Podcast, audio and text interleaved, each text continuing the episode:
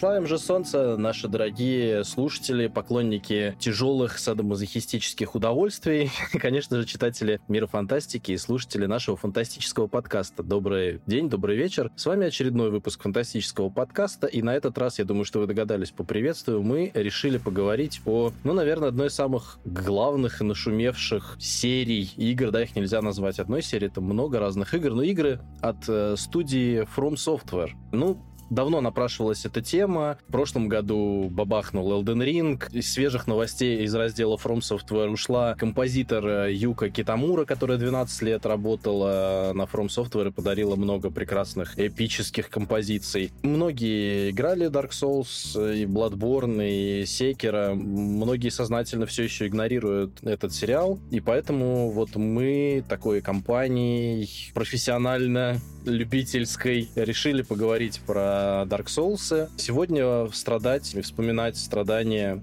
про Dark Souls буду я, Данил Реснянский, автор мира фантастики. Также со мной сегодня э, Артем Дубровский, большой фанат сериала и игр From Software. Всем привет.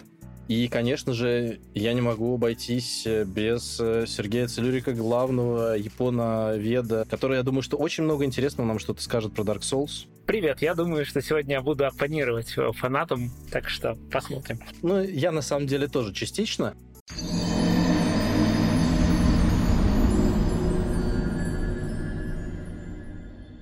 Ну и давайте начнем по классике нашей стандарта. Какой был первый Soulsborne, насколько это было жестко, болезненно, мерзко или наоборот приятно. Ну, я начну с себя, да, у меня вот самый первый Dark Souls это был, собственно, Dark Souls, но на ПК. Вот этот богомерзкий Prepare to Die Edition 2012 года, который мне еще достался на обзор, для обзора. И это было больно. Я дошел до горгулии через маты, через кровь, через пот. Несколько раз буквально удалял игру. Ну, нет, мне надо пройти. В общем, я ее в конечном итоге прошел, но это стоило мне чуть ли не 100 часов. Это было очень больно, потно. И потом, вот в следующий раз я смог вкатиться в эту всю историю только вот с Dark Souls 3, но это, как говорится, уже совсем другая глава моего знакомства. У меня история с этой франшизой вообще сложная, как обычно. Я такой поздно распустившийся цветочек, я начал играть с Dark Souls 3. Прям незадолго после релиза, потому что все мои друзья, все мои коллеги-журналисты, все-все-все вокруг мне трубили, что чувак — это новое слово просто в игровой индустрии, причем к третьей части она как будто бы только-только набрала вот эту популярность, которая hype train идет до сих пор, и мне все говорили, чувак, ты обязан в это поиграть, иначе ты просто не человек, не геймер, не журналист. Я такой, окей, поехали. Тут я умираю 40 раз на судье Гундире, просто первом обучающем боссе. И в этот момент у меня, знаете, у меня был даже не момент, что вот ты рейдж квитаешь там или бросаешь геймпад в стену от ярости, а у меня была какая-то просто фрустрация, апатия, что я же игровой журналист, я что, не могу обучающего босса Нет, убить? ты говно! Да-да, ты не можешь. Вот примерно так я себя чувствовал. Я честно сносил игру, потому что я... Мне все вокруг говорили, что ты не понимаешь, это не игра, это целый философия игровая. Это целый новый мир. Сейчас игры так уже никто не делает. Это нужно понять. Это японцы, это что-то особенное. Я не понимал, я прям отказывался это понимать. И игра мне не доставляла никакого удовольствия. У меня были претензии к нарративному дизайну. Ну ладно, к дизайну обычному претензий никаких не было, но к геймплею, к динамике, к боевой системе, ко всему. И я, в общем, дропал этот третий Dark Souls столько, сколько можно, и столько же раз с него начинал. То есть раз 7 у меня было попыток вкатиться, а потом полноценно в это начал играть я уже с Bloodborne, и с тех пор каждый Soulsborne, кроме Секера, я прошел ну минимум по три раза. Но это тоже уже другая история. Сережа, ты, ты с Demon Souls наверняка начал на PlayStation 3. Ну, конечно, я абсолютно OG. Я начал еще до того, как она в Европе вышла, потому что когда ее подхватил Atlus для издания в Америке, а Намка еще только-только собиралась ее взять, издать в Европе, вот тогда я нашел американку, и прям вот, ну, word of mouth, это вот очень хорошо, вот это, так сказать, э, сработал. То есть э, игра-то, в принципе, раскрутилась раскрутилась чисто благодаря тому, что люди ее нашли и оказались в восторге, и рассказали другим, и так далее оно пошло. И вот ну, я просто стал одним из участников этого марафона раструби на каждом углу о том, что наконец-то, наконец-то на PlayStation 3 появилась игра, которая не пытается быть позорной, коридорной, линейной, скриптовой, QT-шной, вот этим всем. Прям вот э, возвращает дух истинного приключения, где тебе сложно, интересно и удивительно, прям вот, ну, вот за каждым углом тебя что-то ждет, а ты не знаешь. Да, я был в восторге, и я, в общем-то, номинировал Demon Souls на звание игры года 2010 года. В стране игр она получила это звание тогда. Так что вот мой, Оу. мой contribution, так сказать, в распространение этой истории. После этого я писал и про первую, про вторую, про третью, про Bloodborne. Но, в общем-то, я со временем понял, что серия ушла немножко не туда. Я думаю, об этом еще поговорю много. Я очень сильно утомился от такого типа игр. И когда Sekiro потратила, то есть отказалась во многом от того, что, на мой взгляд, было важным, я ее вот прям очень рано дропнул. А Elden Ring, ну, сделал открытый мир, я это оценил, но когда открытый мир кончился, я вот тут же прекратил в нее играть, потому что, мне кажется, однообразие — это плохо.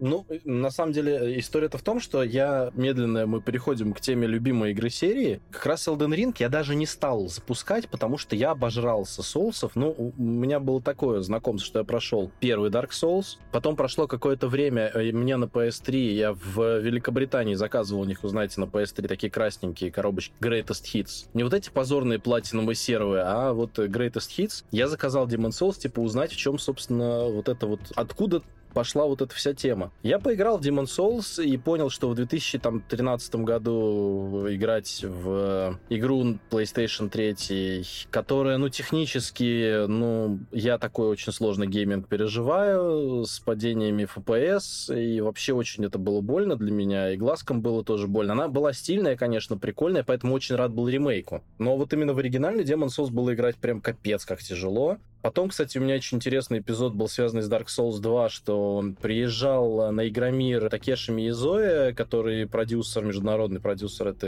ну, такой выездной продюсер Dark Souls. С ним удалось пообщаться. Но второй Dark Souls мне категорически не нравится. И Bloodborne я откладывал очень долго, так и вот все, все у меня руки до него не доходят. Я очень дико люблю третий Dark Souls он и выглядит очень красиво, и не стыдно, потому что, ну, первый Dark Souls э, из-за того, что, ну, типа, консольный, с прошлого, с пастгена, ну, прям вот такое. Ну, понятно, Demon Souls оригинальный уже тоже бородатый и мохнатый. Второй Dark Souls, я не понял его экспериментов. Третий мне супер зашел. Это, это единственный Dark Souls, который я прошел без... Вот я специально нарочно не заглядывал в гайды. Я все искал вот своими опытным путем. Мне там нравится география, мне нравится, как связаны локации, мне нравятся его боссы. Те боссы, над которыми я не хотел потеть, чтобы не портить себе впечатление, не рейджить, я вызывал призраков. Ну, простите, как бы я сразу склонюсь, что я не гитгуд. Я сразу скажу, что вот вот трижды я вызывал на вот этого здорового чувака, Понтифик Соливан, да, по-моему, который прыгает как сумасшедший по комнатке, вот он меня пару раз изнасиловал, я такой, нет, давай, давай другана позову. А всех остальных, включая вот этого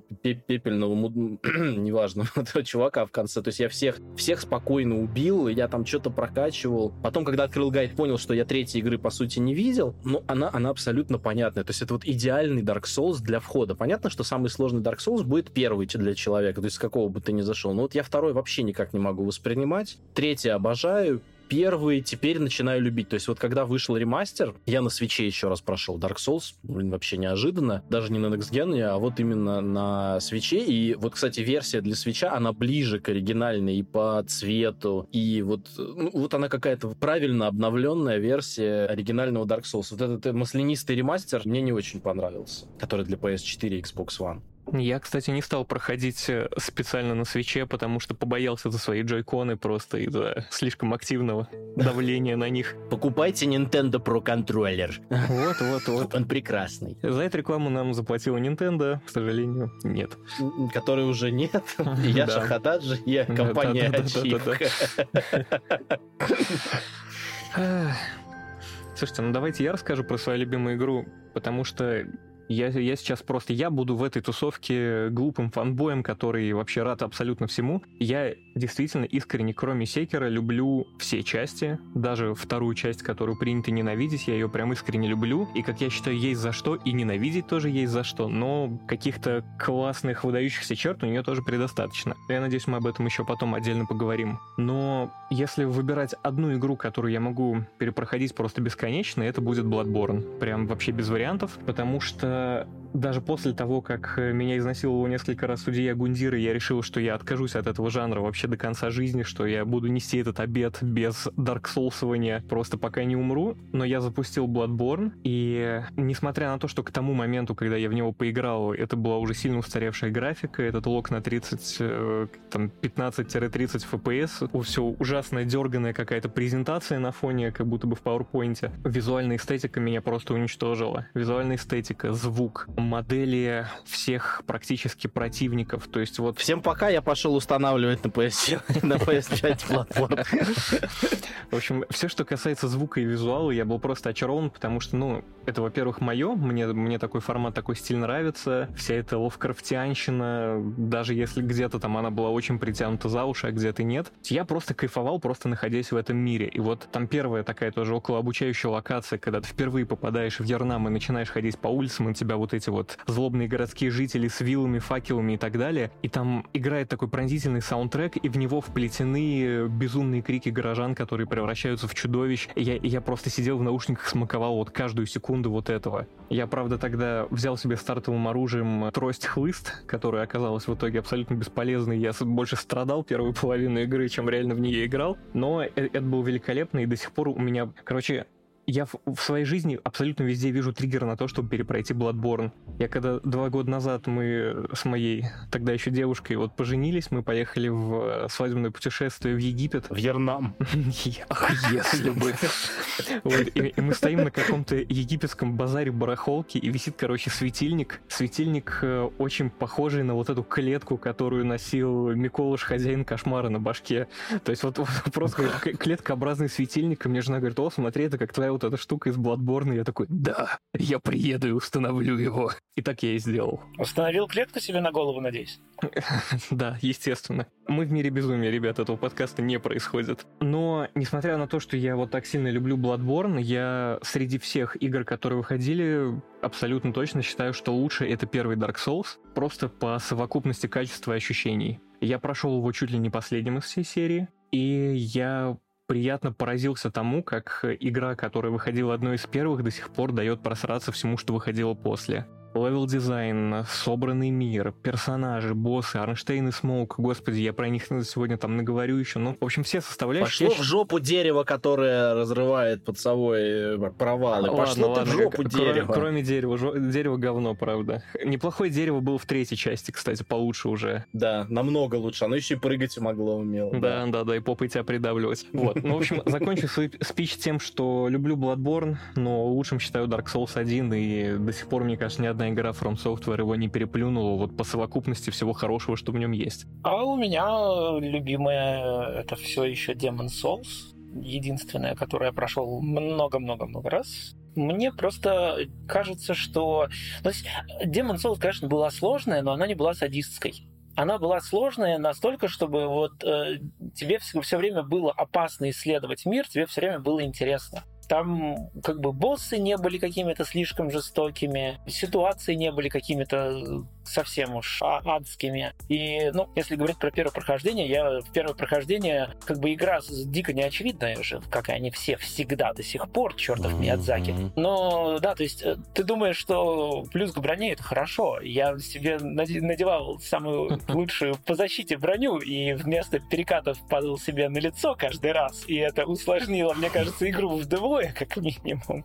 Но все равно очень яркие впечатления. Я считаю, да, Demon's Souls э, самый лучший. И, и второй вот важный момент, на самом деле, который прям заставил меня очень сильно втянуться в эту игру, это э, PvP, которое тогда было совершенно никак ничем не ограничено.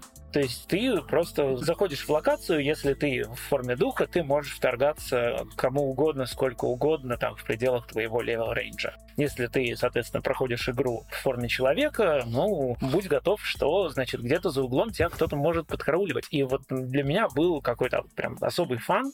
Я никогда не, кач... не задротствовал, не качал оружие, ничего такого. Я просто создаю базового персонажа, выхожу, пытаюсь как бы создать э, интересные ситуации для себя и человека, к которому я вторгаюсь. Попытаюсь подловить его в каких-то интересных моментах, на, на, на, напасть вместе с монстрами Ах ты красный ублюдок. Конечно. И это все, это все было потеряно в последующих частях. Это я не понимаю, почему так э, стало, но да, такого больше не было никогда. Несмотря на то, что Dark Souls сделала несколько очень-очень классных, правильных э, улучшений, да, вот этот взаимосвязанный мир, очень круто. Переход от фарма лечилок бесконечных к Эстусу, это очень правильно, но вот все-таки, все-таки вот PvP потерялось. Ну и, честно говоря, вот вы там хвалите много чего. Мне кажется, что вторая половина Dark Souls — это скорее большой минус. Первая половина классная. Давайте сразу вдогонку вопрос такой. Как тебе ремейк? Ну, точнее, он ремастер-ремейк. Он не ремейк вообще. Это просто ну, в принципе, буквенное да. воплощение, которое стало, ну, чуточку красивее, I guess. Вот скажи, он может ли заменить человека, который вот скажет, ну, типа, вот хочу Demon Souls, ну, PS3 там с пыльной полки или там, я не знаю... Не, ну он для этого и делался. Там же сервера отключили. А что это за Demon Souls без онлайна? Нет, конечно, сейчас, чтобы поиграть в Demon Souls, нужна PS5. Это нет, это стопроцентная замена Просто я что хочу сказать, да, конечно, когда Demon Souls выходила в 2009 году, ее же Sony бросил. Она посмотрела на нее и сказала, господи, что это за недоразумение? Ладно, выпустим в Японии, так уж и быть. Международный рынок мы это не понесем. Вот. И она была, ну, типа, такая бюджетная дженковая игра. И э, тут я хочу упомянуть конъюнктуру, да, потому что когда она выходила, там Фомицу ей дала что-то типа 28. Все, что меньше 30 Фомицу, это просто ниже плинтуса считается. Дно полное, да. Вот, дно полное. И, а, а потом, когда пошли остальные там соусы, включая второй Dark Souls, ни, никто из них, конечно, ниже 30 не опустился. Они все получили высокие оценки. Сразу все такие, ох, ох, ох, ох, как это... Ну да. Anyway, я о том говорю, что когда Demon Souls выходила, это была такая низкобюджетная бюджетная дженковая игра, и ну, ты, ты много о ней тоже там плохих вещей сказал. У меня такое ощущение, что новая, конечно, выглядит приятнее, но это все еще настолько же дженковая игра. И самый очевидный вот пример для меня, который был, когда я проходил новую PS5-версию Demon Souls, я там словил баг, которого я ни разу не встречал даже в оригинале. То есть там есть две горгульи, самый, наверное, вот потный, гнусный босс-файт, две горгули, ну потому что их две, и там пропасти везде. Гребаные людоеды. Да, вот эти Просто. людоеды, да? Но фишка в том, что как бы они периодически улетают и возвращаются. Но вот у меня в середине босс-файта один улетел и не вернулся. Ага. Все. Это, это, кстати, довольно частый баг. Я, я тоже, я буквально на прошлой неделе перепрошел ремейк как, как будто бы знал, что будет этот подкаст. И у меня, да, тоже встречался этот баг. А уж если ты наденешь кольцо, которое делает тебя более незаметным для противников, то одна из этих горгулей-людоедов 100% залагает и будет вести себя неадекватно. Там абсолютно нормальная история, что можно обузить этот э, босс-файт тем, что ты надеваешь кольцо, которое делает тебя менее заметным, и вторая горгуля прилетает и сразу идет в туман. Вот на выход из локации она просто идет, она будет пятиться в него просто, ну, до конца уровня. И ты можешь безнаказанно ее бить, унижать, делать все, что угодно, угодно, но она так и будет пятиться в этот туман, потому что ой-ой-ой, искусственный интеллект в 2020 каком-то там году ну, уже вот не может. Типа, у меня, меня это работать. немного возмущает, потому что, ну, вот я понимаю, что когда никому неизвестная From Software делает для Sony игру, которая не нужна, не нужна даже самой Sony, там режиссер сбежал в середине проекта, потому что он ничего не мог, и Миядзаки пришел просто потому, что никто больше не хотел брать этот проект. Ну, все, вся эта история известна, да, что Demon Souls, она появилась просто на пепелище, и никому она была не нужна, пока вот игроки в ней не увидели вот то классное, что в ней было, и не рассказали всему миру о ней. Понятно, что она будет такая там низкобюджетная, кривенькая, со, со странными решениями. Да, но если вы делаете, ее пересобираете с нуля, это повод взять и исправить ее ошибки. Но самое очевидное, там совершенно идиотская была система тенденций. Вот ну, ее убрали из последующих частей, в других соусах ее не было, и правильно. Слава она, она была плохая, да, слава богу. То есть э, там суть же была в том, что если ты умираешь в, в мире, а не, а не в хабе, то этот мир становится злее по отношению к тебе. Монстры становятся злее, у тебя, зало, у тебя, у тебя лочатся какие-то проходы, и восстановить это ты даже не можешь, потому что тенденция улучшается только убийством боссов, а они умирают навсегда. Ну, то есть абсолютно идиотская система. Они ее оставили, они ее вернули. Или там, ну, в Nexus было 6 камней, телепортирующих тебя в разные уровни. А один был такой, типа, порушенный. И, казалось бы, вот хороший повод. Вы, вы, вы пересобираете игру, может быть, вы, типа, новый контент давайте? Нет, не будет никакого нового контента. Зато будут баги новые. Вот, вот с этими горгульями. Абсолютно стыдные. Поэтому, я не знаю, это меня расстроил этот ремейк. Ну, иногда эти баги, да, баги, баги очень серьезные, практически во всех частях были. И многие из них не, не фикшены, по-моему, до сих пор. Наверное, история Богоюза, Dark Souls, это, наверное... Ну, собственно, на Богоюзе Dark Souls построены 80% спидранов, мне так кажется, которые прям самые безумные. Кстати, посмотрите, спидраны Dark Souls — это довольно именно не босс-ран, а вот именно спидран. Это что-то с чем-то. Это просто я, как я посмотрел спидран Dark Souls 3, как раз когда я закончил его проходить, за что-то там типа 5 часов. Э, это было в прямом эфире. Ух, крутая штука, конечно, но дикая. Ну и миллион Богоюзов, всего чего только можно.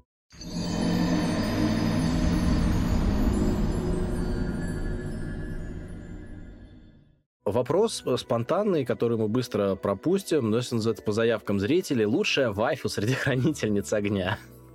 ну и лучший хаб. Ну я сразу вкину, что Настюха, Настюха Асторская, которая Эшмейден из первого Dark Souls, прекрасно. И вообще вот эта вся Асторская тема, и все, все кто из Асторы, вызывает у меня большое уважение. Ну, у меня ответ тоже будет очевидный, он будет звучать как Soul of the mind, key to life's ether.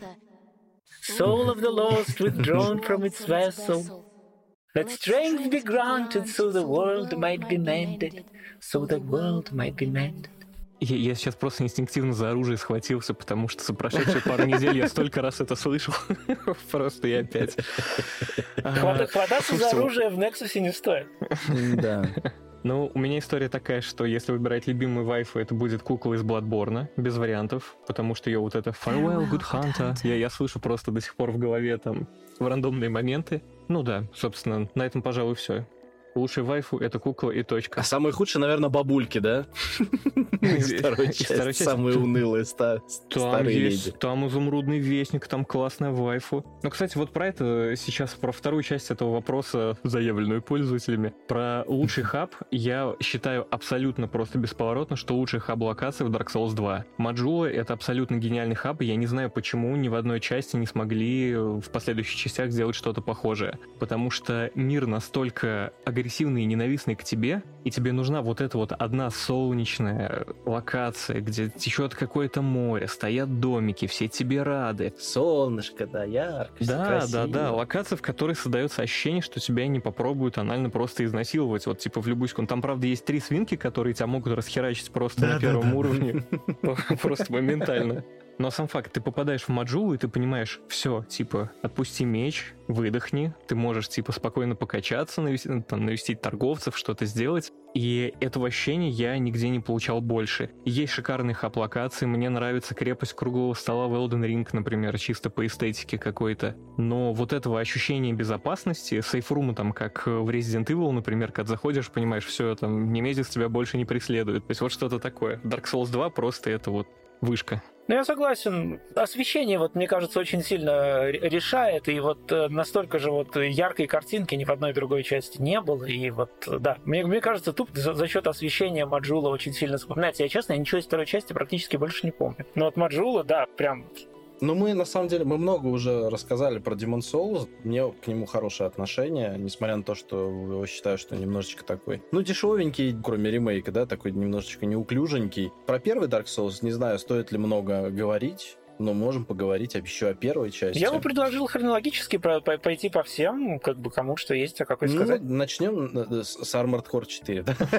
С Demon Souls, хорошо, давайте о Demon Souls поговорим.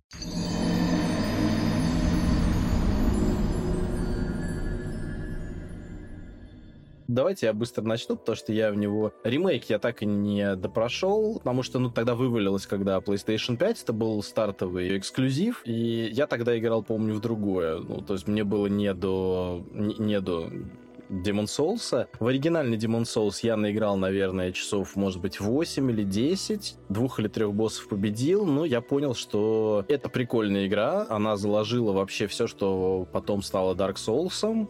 И, ну вот как раз ремейк, рем, ремастер. Ремастер был нужен ей, в принципе, для современных платформ. Но сложно у меня с ней. Я, конечно же, к ремейку вернусь. В оригинальный Demon Souls я играть уже точно не буду, хотя возможность такая имеется. И диски я это точно никуда никому не отдам. Но вот что-то у меня с ней не сложились у меня с ней отношения, в отличие от первого Dark Souls. Но у меня с Demon Souls ощущение от него великолепное. Игра мне, в принципе, очень нравится. Я, к сожалению, не играл в оригинал, потому что тогда я был нубасом, который играл во что-то казуально, еще не понимал всей гениальности Бабадзаки и вот это вот все. Но ремейк я прошел трижды, вот последний раз был на днях, с огромным удовольствием. Это, ну, на мой взгляд, одна из самых красивых игр на PS5 сейчас до сих пор. Не спорю, абсолютно. Да, она абсолютно эстетически доставляющая по всем фронтам.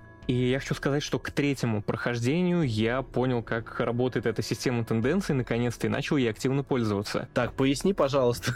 Потому что никто, мне кажется, половина игравших ее так и не поняли. Проблема этой системы тенденций на самом деле только в том, что игра тебе не может ни на каком этапе никак не намекнуть, не объяснить, как это вообще работает. Соответственно, будучи адекватным, нормальным геймером, который просто проходит игру, получая удовольствие, ты не поймешь, как это работает, и будешь э, просто дико на это на все агриться. История какая? Там же тенденция ухудшается только только если ты умираешь в человеческой форме. И, соответственно, если ты в форме призрака, в которой ты проходишь как бы большую часть игры вот с этим урезанным ХП, то тенденция не двигается вообще никак, ни вверх, ни вниз. Соответственно, это заложенные игрой, по сути, режимы сложности. В идеально белой тенденции у тебя легкие противники, легкие боссы, но меньше фарма души и каких-то прикольных предметов. Темная тенденция, соответственно, потные враги, потные боссы, но больше всяких ништяков. И, как мне кажется, как первая игра, игра там неплохая для знакомства новичков, это прикольная система, которая могла бы дать вот это разнообразие. То есть ты понимаешь, что ты не готов пока что потеть на боссах там и какие-то супер тактики выстраивать, ты можешь пройти на чисто белые тенденции, просто проходя в форме призрака и умирая столько раз, сколько хочешь. Но из-за того, что мы об этом не знаем, и игра это никак не телеграфирует, ты постоянно дохнешь, у тебя эти красные фантомы, усиленные противники повсюду, блокируют тебе проходы. Я просто, мне до сих пор в кошмарах снится, вот упоминали сегодня босса вот этих двух людоедов, к нему подход, ты поднимаешься по башне Латрии, по ну, такой винтовой лестницы огромной, и в определенных местах у тебя блокируют эту лестницу красные фантомы, вот эти осьминоги, тюремщики щупальцами, которые хватают тебя и высасывают чуть ли не все хп просто одним ударом. И типа, если ты проходишь на белые тенденции, у тебя их в принципе нет. Но я каждый раз обсирался и проходил на практически чисто черный, и у тебя отдельный челлендж вот это вот все перепрыгнуть. Но если абстрагироваться от этого, я считаю, что Demon Souls, наверное, наиболее цельная часть вот среди всех вот этих соусборнов, потому что в ней выверенные четкие локации по стилистике очень классные, каждый друг от друга отличается, каждый обелиск, и в каждом зарыта какая-то интересная история. То есть, ну, мы все знаем про этот узнаваемый всеми нарратив Souls игр, когда тебе нужно через описание предметов пытаться догадаться, что же там происходит, составлять какие-то факты. Вот в Demon Souls в обелисках довольно четко прописано, кто, чего, почему, зачем, какой демон что охраняет, и это прикольно, интересно читать. То есть у меня было от каждого мира ощущение какой-то какой-то небольшой отдельной игры, в которой мне интересно побывать.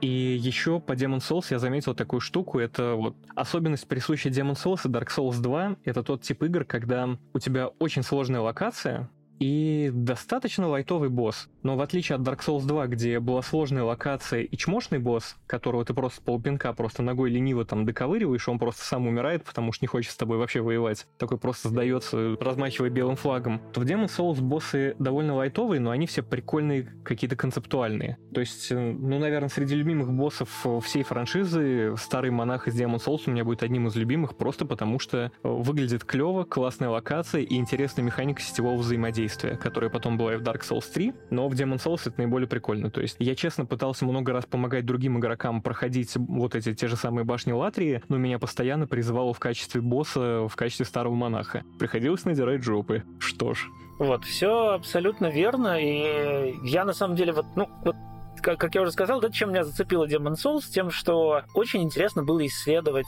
миры, да, все, все верно. Каждый мир абсолютно яркий и необычный и опасный. И мне никогда не было интересно драться с боссами, там, умирать на них по 10 раз, бежать издалека к ним. Нет, это все вот это, наоборот, это для меня всегда была самой слабой частью игры. Поэтому как бы я и рад, что в Demon Souls боссы не настолько злые. И, конечно же, вот единственный босс, которого я прям вот хвалил бы, это, это, это старый монах, да. Потому что когда ты хочешь кому-то помочь, но вместо этого становишься боссом, это, да, это незабываемый абсолютно, абсолютно опыт. Но и более того, когда ты идешь на босса, а босс не, непредсказуем, он не, не ведет себя по каким-то стандартным паттернам, а босс это другой игрок, ну, вот ну, это, это делает босс-файт абсолютно выдающимся и замечательным. Я удивлен, что такого не практикуется в других играх до сих пор. По-моему, да. И также, что говорил, да, что механики непрозрачные, да, Абсолютно, опять же, вот, мне кажется, это проблема. И она никак Миядзаки ее не решал. И вот когда Артем говорил, что вот ему все капали на мозги и говорили, вот, ты обязан, это целая философия, глубокий японский подход. Я, я зубами скрипел, когда это все слышал, потому что аналогичными словами, там, не знаю, люди в свое время какие-то, не знаю, JRPG и японское кино также пытались защищать, что это глубокая философия японский подход. Вот это все. Прям ничего не меняется в мире. Но мне кажется, что это просто плохой подход как бы игрок должен понимать, э, ну, то есть вот окружение, да, вот когда мир какой-то там таинственный, сложный, опасный, агрессивный, это хорошо понятно, да, но игрок должен понимать, как его персонаж работает, да, например. Вот это ему игра должна объяснить. И никогда, по-моему, да, то есть э, никогда никакие э, игры Миядзаки это не делали, причем, я такое принципиально. Если я правильно помню, мне прям запомнилось, я купил, когда Dark Souls 1, там, по-моему, то ли в буклете, то ли даже на отдельной карточке, которая лежала в э, коробке с игрой, была напечатана ссылка на Вики. Типа, если вы хотите хоть что-то понять, надо... пойдите почитать Вики. Портрет Миядзаки, и там два иероглифа «Соси». Ну, вот, да. Это описание всех этих игр, это как бы вот реально сквозная проблема. То есть мне кажется, что это была проблема, которую надо было исправлять, а они ее принципиально не исправляли. И как бы другие проблемы, они, наоборот, они только усугубляли. Проблема со сложностью боссов, например, да, ну, не было особой такой проблемы в Demon's Souls. Но поскольку все игроки, привыкшие к каким-то уж более казуальным играм того времени, пришли в Demon's Souls и ударились башкой об стену, охренели и стали бегать, кричать, ой, это так сложно, ух ты, I wish more of my bones were broken, пожалуйста, Миядзаки, нагни меня посильнее, да, с каким теглайном вышла Dark Souls сразу, да, какой был теглайн Dark Souls? Prepare to die. Спасибо, это не то, что я хотел. Я хотел, чтобы мне было интересно. Я не хотел, чтобы сложность была выкручена на 11. Не в этом, на мой взгляд, была прелесть игр. Не в 40 смертях на патриархе Гундяя. В том, чтобы тебе было мир интересно исследовать. И вот в Dark Souls был мир, а потом там каждый босс тебе...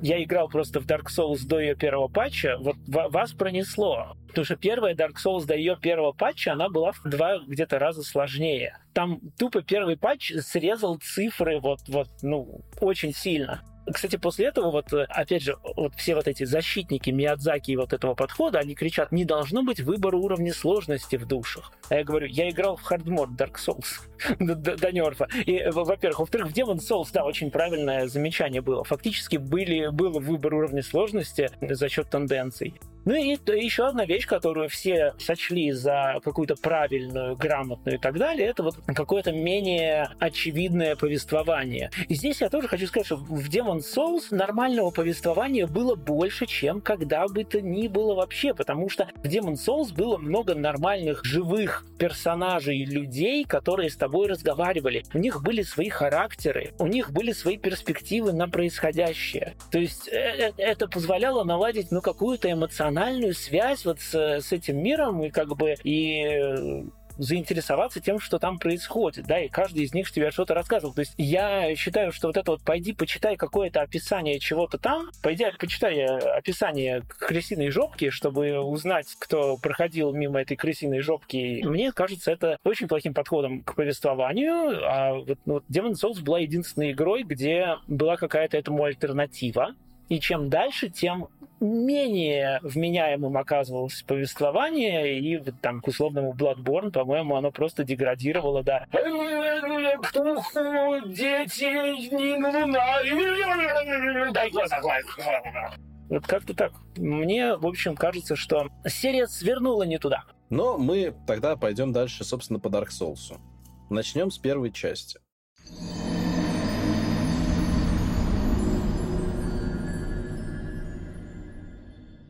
Я даже не знаю, собственно, что сказать, но вот весь Dark Souls первый, я помню, что, ну, поскольку это был мой первый Dark Souls, это были для меня лютые страдания, лютые боссы, невероятно вообще, что здесь происходит, вопрос. Потом, когда я познал лор, через тоже вот это с, жопки крысы, да, про эру древних, да, который окутал туман, про огня. Это все было очень здорово. И я только, наверное, вот когда игра вышла на свече, я в нее спокойно сел играть, уже как бы со знакомства с другими частями серии, с пройденной полностью третьей частью Dark Souls, она мне реально зашла. Мне очень нравится в Dark Souls в первом, как соединен мир. Ну, то есть вот он цельный очень, он не состоит вот из этих нарубленных локаций. Он действительно вот создает ощущение, что вот здесь у нас, да, там клятое пекло, да, где-то там под землей. Здесь у нас вот тюрьма сверху, замок. Тут у нас болото клятое с грибами, глазами, которые едят вас. Потом там, там темная, темная адская тьма, где сидит черный, черный, черный рыцарь. И вот это вот все, все. И там, там грустная собачка, значит, лежит. Вот, там бабочка. И вот это все было. Оно все было, ну вот не то чтобы очевидно, но оно как-то вот планомерно. Плюс там был действительно выбор, там куда свернешь стропки там налево, стропки направо, в одну локацию придешь, вторую. Мне стало душно, когда я дошел до Нита. Вот э, начиная с, вот, с уничтожения, собственно, последних там трех с половиной... Ну, понятно, что это там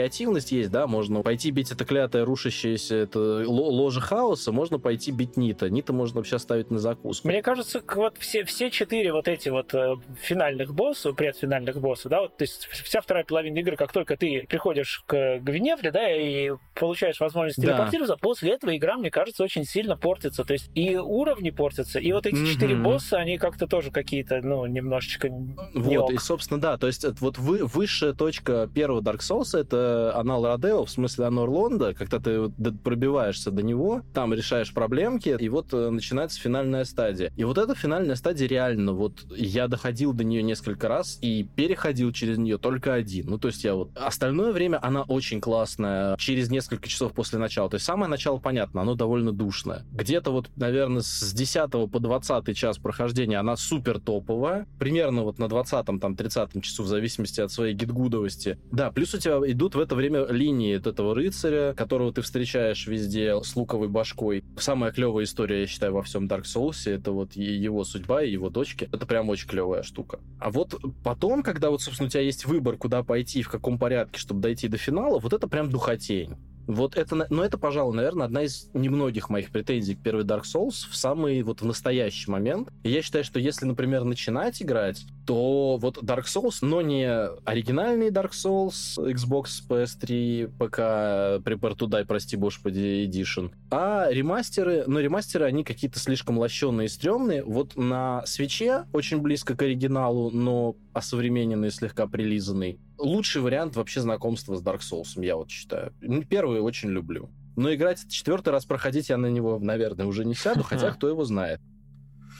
Ну, я в целом согласен со всем вообще, что было сказано. Да, действительно, для меня финальный босс этой игры — это Арнштейн и Смоук, потому что вот, вот ровно когда ты на них напотеваешь и проходишь, начинается этап падения интереса, и абсолютно во всех Soulsborne проектах есть вот эта вот э, переломная точка, когда вначале ты бомжара с дубиной, который ничего не может, и в какой-то момент ты становишься ультрагигачадом, который с ноги просто выпинывает всем и не замечает вообще никого вокруг. И вот в Dark Souls это происходит как раз в момент, когда ты побеждаешь Арнштейна и Смоуга, начинаешь двигаться дальше и понимаешь, понимаешь, что ты хорошо управляешь персонажем, ты знаешь свое оружие, ты разобрался во всех механиках, там, весе и всем остальном, тебе становится и легко, и уже не так интересно. Причем, когда тебе становится легко, тебе становится легко именно по игре. То есть ты начинаешь умирать не потому, что ты что-то не знаешь, а ты начинаешь умирать из-за какой-то фигни, и из-за этого начинаешь больше беситься. Да, То есть все да, предыдущие да. разы... Ты начинаешь умирать, потому что игра становится подлой. Угу. Просто тебе становится, начинает подлости придать. Ну, например, ну как бы вот это вот прям лучший пример это чертова Tomb of the Giants, где ничего не видно. И где на пол нужно кидать эти. Каждый да. шаг ты начинаешь скользить куда-то в пропасть. Да, ты, ты кидаешь, но даже если ты, ты, ты наступил не на тот пиксель, ты, ты выскальзываешь просто куда-то в, в очко. Это,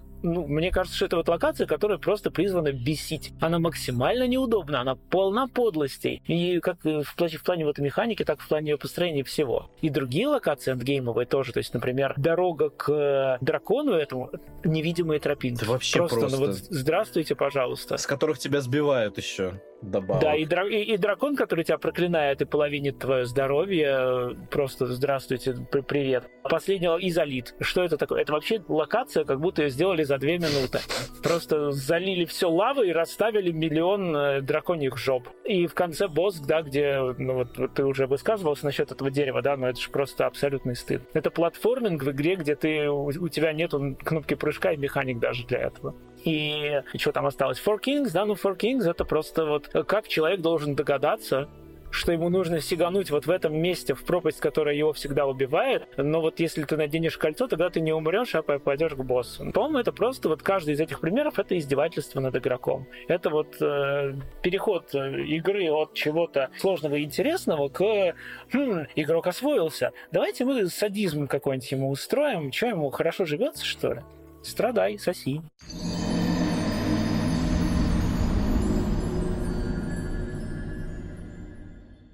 Dark Souls 2.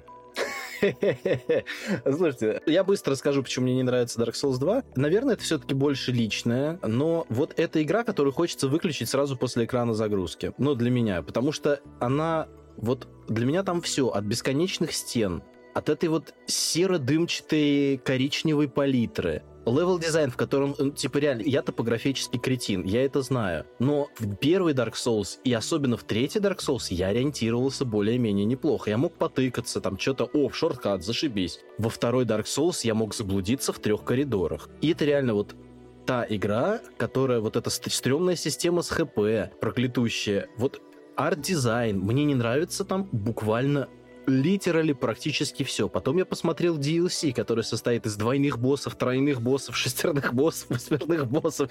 Вот это тоже, я такой думаю, блин. Ну, то есть вспомним там э, DLC-шку Artorias of the Abyss к первой части. Она потрясающая, она классная. А вспомним э, про к, к третьей с этим нарисованным миром. Великолепная DLC. Правда, конченая в плане сложности, но оно прикольное. Но какое, какие же убожественные, накиданные DLC ко второй части, это просто что-то с чем. Я так рад, что я до них не дошел, я просто, ну, типа, читал про них, смотрел на них. То есть мне буквально, вот, вот, вот кроме Маджулы, да, вот кроме атмосферной вот этой хаб-локации с тремя поросятами, реально ничего. Вот рыжули у красотули у костра, это все, что хорошего я помню в Dark Souls 2. Я могу назвать две вещи, не знаю, согласитесь Так. вы или нет. Смотрите, первая, мне кажется, хорошая вещь Dark Souls 2, это то, что если ты там сколько, 10 или 12 раз убьешь какого-то монстра, он не будет появляться. Это реально важно, потому что в очередной раз нужно нецензурно вспомнить господина Миядзаки и его контору, которая не может поставить чекпоинты рядом с боссами и заставляет бежать к боссам Сквозь врагов. через э, мобов и мебель, об которую ты обязательно должен стукнуться мизинчиком по пути, чтобы тебе жизнь рядом не казалась.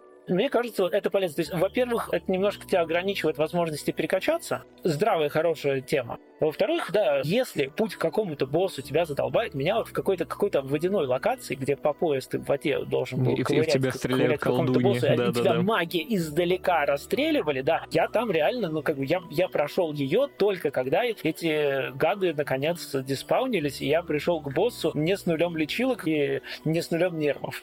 Это, да, это вот единственное еще место, которое я помню, потому что настолько долго там сидел. Вторая хорошая вещь э, в Dark Souls 2 — это доступные и э, PvP локации. Там были чисто вот локации под PvP, ты приходил туда, тебе говорили «Привет, я по PvP Ковенан, заберись по лестнице на эту часовню, и будешь там, сразу у тебя махач будет». Ты, ты это делал, там сразу махач был. Там был махач постоянно. Мне кажется, это круто. То есть Dark Souls 1 был, был слишком ограничен PvP, было очень неудобно кого-то инвейдить. В Dark Souls 2, если тебе хотелось с другими игроками поиграть, это, это было легко. И я этому очень рад. Ну, я на самом деле со всеми сказанными тезисами согласен абсолютно. Я от себя добавлю, что... а, ну, на самом деле, чем мне принципиально не нравится Dark Souls 2 и что я готов вот ругать бесконечно, это параметр адаптивность. Если помните такой. Это когда тебе нужно прокачивать отдельную характеристику, чтобы чуть быстрее двигаться, чтобы быстрее пить эстус и вот это вот все. То, что обычно должно работать там за счет ловкости или базовый персонаж это должен уметь. Здесь под это отдельный параметр, на который ты тратишь довольно много душ. Для любого персонажа, любого класса, любого билда. Но в целом к Dark Souls 2 я относился всегда... Я просто кольцо простака всю игру носил, по-моему, пока играл, больше ничего. Типа, насрать на эту адаптивность, на- на- надену кольцо простака. Ну нет, я вот честно качал, но Для меня Dark Souls 2 изначально, я как-то я к нему подходил уже зная историю создания, какие-то перипетии в студии, там то, что Миядзаки хотел делать Bloodborne, вот это все. И я никогда не воспринимал ее как продолжение Dark Souls 1. Для меня это не сиквел, это такой вбоквел, прям очевидный, что это ну, на каких-то тех же механиках, но совершенно другая игра. И мне это, в общем-то, и в ней нравится. Что это в каком-то любимом мной мире, но совершенно отдельное приключение, никак ни с чем не связанное, самостоятельное, с какой-то своей атмосферой. И я для себя этим, в общем-то, объяснял. Вот этот и серый фильтр, и другой дизайн локаций, и другой дизайн боссов, и много-много всего, что это приключение в другом королевстве, и здесь все другое. Но при этом Dark Souls 2 мне довольно сильно нравится основная сюжетная линия, больше, чем во многих других частях серии, больше, чем в Dark Souls 3, например, потому что здесь это более локальная, более камерная история отдельного королевства, отдельного конкретного короля и того, как он неудачно женился и развязал войну с великанами. Ой, вот здесь я хочу быстренько встрять с вопросом. Вот когда вы хвалите какой-то сюжет, у меня вопрос, а вы вот это все поняли из игры или вы почитали в интернете? Вот, вот. это хороший вопрос, потому что Dark Souls 2 одна там из двух-трех игр серии, в которых я это понял через через игру. По всем остальном, конечно, ты сидишь в обнимку с Википедией просто и такой типа, ага, а здесь надо сделать вот это. А, так вот что это значило. Dark Souls 2 тебе персонажи довольно четко телеграфируют, что происходит, кто кого зачем, появляются в определенные сюжетные отрезки и прямым текстом говорят, что вообще тут творится. Единственное, что я до сих пор не выкупил и не стал копаться на форумах читать, кем на самом деле является изумрудный вестник, вот эта рыжая дамочка, которая качает нам статы, потому что у нее там что-то драконьи глаза, какое-то нечеловеческое сложение, я так не понял, там то ли эксперимент какой-то по созданию дракона-человека, то ли что-то. Ну, бог с ним. В общем, в Dark Souls 2 мне нравился камерный локальный сюжет, который был любопытно постигать. И то, что да, она так сильно отличалась от всего остального. В целом, я большинство локаций помню, мне нравилось, как они выглядят, но было очень обидно, когда очень потная и очень необычная какая-то интересная локация заканчивается боссом вроде, сейчас бы вспомнить название, то ли праздный демон он назывался, то ли что-то, просто огромная жирная личинка с лицом, которая лежит и перекатывается по полу лениво, типа вот как моя кошка сейчас.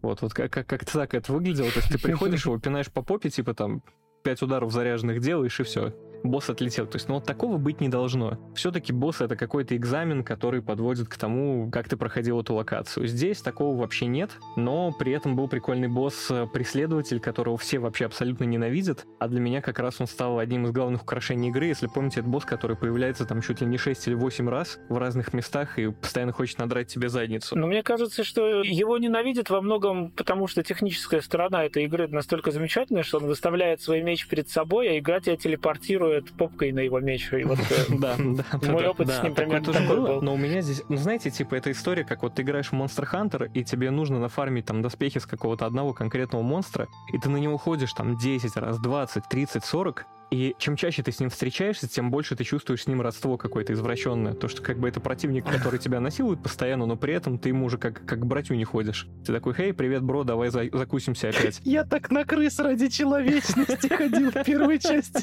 Здравствуйте, мои хорошие. Принесли мне сегодня под мостом человечности, мои маленькие. Ну, ну вот да, типа такого. И такое родство получить с боссами в Dark Souls 2 практически невозможно, потому что их убиваешь с первого раза чаще всего и забываешь. А преследователь был чуваком, таким засранцем, который за тобой ходит, что-то сталкерит там всю игру, но при этом ты всегда его встречаешь, ага, это мой арчнемезис такой, с которым ты готов закуситься просто в любой отрезок игры. Идея хорошая, и благодаря вот этому этот противник запоминается. Я понимаю, что я очень мало вообще что запомнил из Dark Souls 2, но преследователь, и правда, наверное, из всех боссов был, да, преследователь был, да. Зато вот сейчас э, быстренько вспомнил, что там вот исследование мира, оно было каким-то, ну, довольно неинтересным, и самое главное, вот складывалось впечатление, что разработчикам самим было как-то наплевать на то, что какой у них мир э, получался, потому что когда на мельнице ты едешь вверх на лифте и приезжаешь в жерло вулкана, это просто типа, как будто они просто наклепали очень-очень много локаций и даже не пытались отсекать какие-то скучные локации, неудачных боссов, а они просто взяли все, что сделали и напихали в эту игру, и в итоге получилось количество, но не качество. Согласен. Там внутренней логики в миростроении нет вообще никакой, но при этом в Dark Souls 2 были типажи локаций, которые меня удивил, что не было особо больше нигде. То есть бухта, где приплывает вот этот корабль-призрак, на котором ты можешь потом уплыть дальше. Какие-то прикольные тюремные Локи. То есть Кстати, меня да. удивило, что тут это есть, а в других более успешных частях это не попытались как-то реализовать. Особенно зная, как господин Миядзаки и его команда любят одни и те же ассеты просто переиспользовать потом во всех играх по миллиону раз. Да.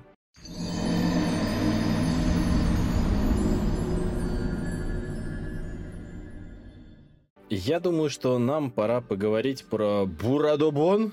Я тоже, наверное, не скажу про него много. Я знаю десятки людей, которые, во-первых, в обе руки перетягивают на Bloodborne. Мне он очень нравится стилистически, потому что я люблю такой готический мрачняк, лавкрафтианский. Мне нравится идея про огнестрел и холодное оружие, то есть, в принципе, боевка. Меня он немножечко поддушивает сложностью. Я когда-нибудь... Ну, то есть, я себе всегда говорю, что вот я сейчас на... запрусь на неделю с Bloodborne, но вот каждый раз мне что-то мешает в него прям плотно засесть. Я понимаю, что, скорее всего, мне очень понравится, нравится, и вполне возможно, что я его полностью пройду, и тогда он станет внезапно моим самым любимой частью серии. Но пока вот ограничен, наверное, такими вещами, что ну, я не вижу в нем таких серьезных каких-то проблем, кроме сюжета, да, то есть это что сюжет вообще не, не вкурибельный, по-моему, да, даже, да, даже после того, как пройдешь три раза. И, конечно, технически 30 FPS, э, и до сих пор почему, ну, там есть, что они что-то с кодом вертели, что они никак не могут перенести это на э, сделать патч слишком сложно. Too much work, как говорится, поэтому играть по обратке Bloodborne сейчас, ну, можно заняться этой болью, я думаю, что я все-таки когда-нибудь дойду до нее. Ну да, по- по-моему, с технической стороной же, по-моему, анекдот какой-то был, они же пропатчили Dark Souls 2 вроде, да. тогда выпустив его на PS4, вроде в 60 FPS, и потом выяснилось, что прочность оружия там была привязана к фреймрейту, и все ломалось. Да, хрустальное оружие, да, но они его потом все-таки снова починили. Ну да, вот этот uh, Scholar of the First Sin, да, оказалось, что первая версия, там много чего было привязано к FPS. Вот, да. вот, вот она, на самом деле, непознаваемая японская философия. Это когда у тебя прочность, блин, оружия привязывается к фреймрейту. Вообще, вот это как это нужно? Ну, собственно, знаете, что как бы движок, который использовался в Bloodborne, насколько я помню, он назывался Уебис. Это не мат.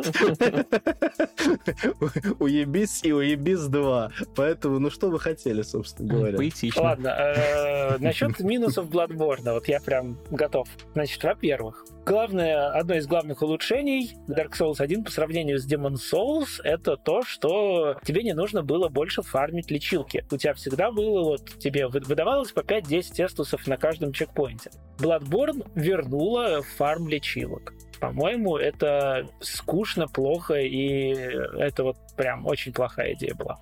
Bloodborne э, сильно срезал количество билдов и, в принципе, стиль игры. Тебе Bloodborne навязывает фактически конкретный стиль игры. То, что у тебя есть всегда пистолет, всегда есть какая-то штука в руке, и ты всегда играешь а, а, агрессивно. Если тебя ударили, ты не пытаешься там отойти полечиться, нет, ты должен переходить в контратаку, рубить врага, чтобы это здоровье у него немножечко себе вернуть. То есть, в принципе, как бы это, с одной стороны, окей, до этого ты так не играл в душе, это поначалу немножко свежо, но потом ты понимаешь, что как бы если ты хочешь играть иначе, игра не очень под это приспособлена. Игра хочет, чтобы ты играла именно так, как она задумала. И только. То есть, поэтому, мне кажется, какие-то повторные прохождения Bloodborne, они абсолютно бесполезны. Ну, как бы ты возьмешь другой дрын, но играть будешь примерно так же. То есть билдов особых нет. Именно поэтому я Секиро не вижу, не понимаю людей, которые 250 раз Секиро проходят. Секиро еще хуже, да. То есть ну, Bloodborne я прошел... В Bloodborne, конечно, эстетика потрясающая. То есть меня Bloodborne удивил тем, что это настоящая хоррор-игра. В плане геймплея я получил скорее урезанные души, потому что там, чего, какой там еще минус, там вообще мультиплеера фактически нет. Он просто зарезан полностью. Там вторгаться нельзя при большинстве условий. Если ты там, окей, тебе позволяет вторгаться стоящий непись, который в колокольчик звенит. Если ты придешь, убьешь этого непися, никто к тебе вторгнуться больше не может. И так э, этот мультиплеер, который для меня всегда был э, одной из важнейших составляющих душ, в Bloodborne в итоге практически полностью вырезан. Его даже нет нормально в совершенно ужасных подземельях чаши. Это бонусный, так сказать, контент, которые тоже сделаны из абсолютно копипастных заготовок. Это супер однообразные подземелья подземелья, которые нельзя даже нормально проходить в коопе, потому что после каждой пятиминутной сессии напарника выкидывает к нему и назад, и, в общем, такие дела. Ну да, красиво, хоррорно, необычно. Но вот в плане геймплея, мне кажется, шаг назад скорее. Ну давайте, я тоже вклинюсь. Я уже заявил, что я тут просто ультра-мега фан Bloodborne, я его буду в любом случае защищать. Но да, я согласен, в принципе, со всем, что вы сейчас сказали. Перелей нам свою кровь, пожалуйста. Да-да-да. Единственное, что по поводу изменение геймплея и его урезанности, но все-таки Bloodborne, мне кажется, геймплейно нужно рассматривать как такую переходную точку Dark Souls 3, потому что вот это вот э, агрессивное прессингующее стиль прохождения, он, мне кажется, просто прощупывался для того, чтобы в Dark Souls 3 сделать перекаты побыстрее и меньше укрытий щитами. Я это воспринимаю как какой-то более далеко идущий план, но в Bloodborne это в стилистику игры, в нарратив очень классно вписывается. То, что ты не укрываешься щитами, ты скачешь такой весь в красивом плаще, и всех агрессивно наваливаешь наваливаешь и восстанавливаешь себе здоровье, потому что ты там то, то ли полувампир, Кожаный то ли... охотник-нагибатор. Так точно. А по поводу билдов, я одно из последних прохождений делал за мага.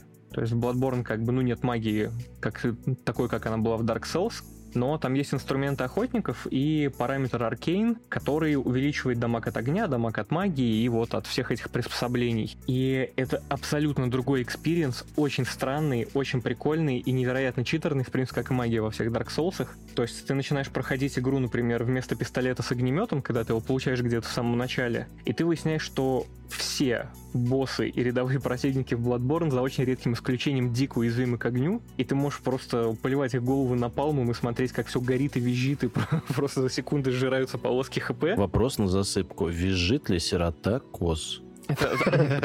Там бежишь ты при любом раскладе.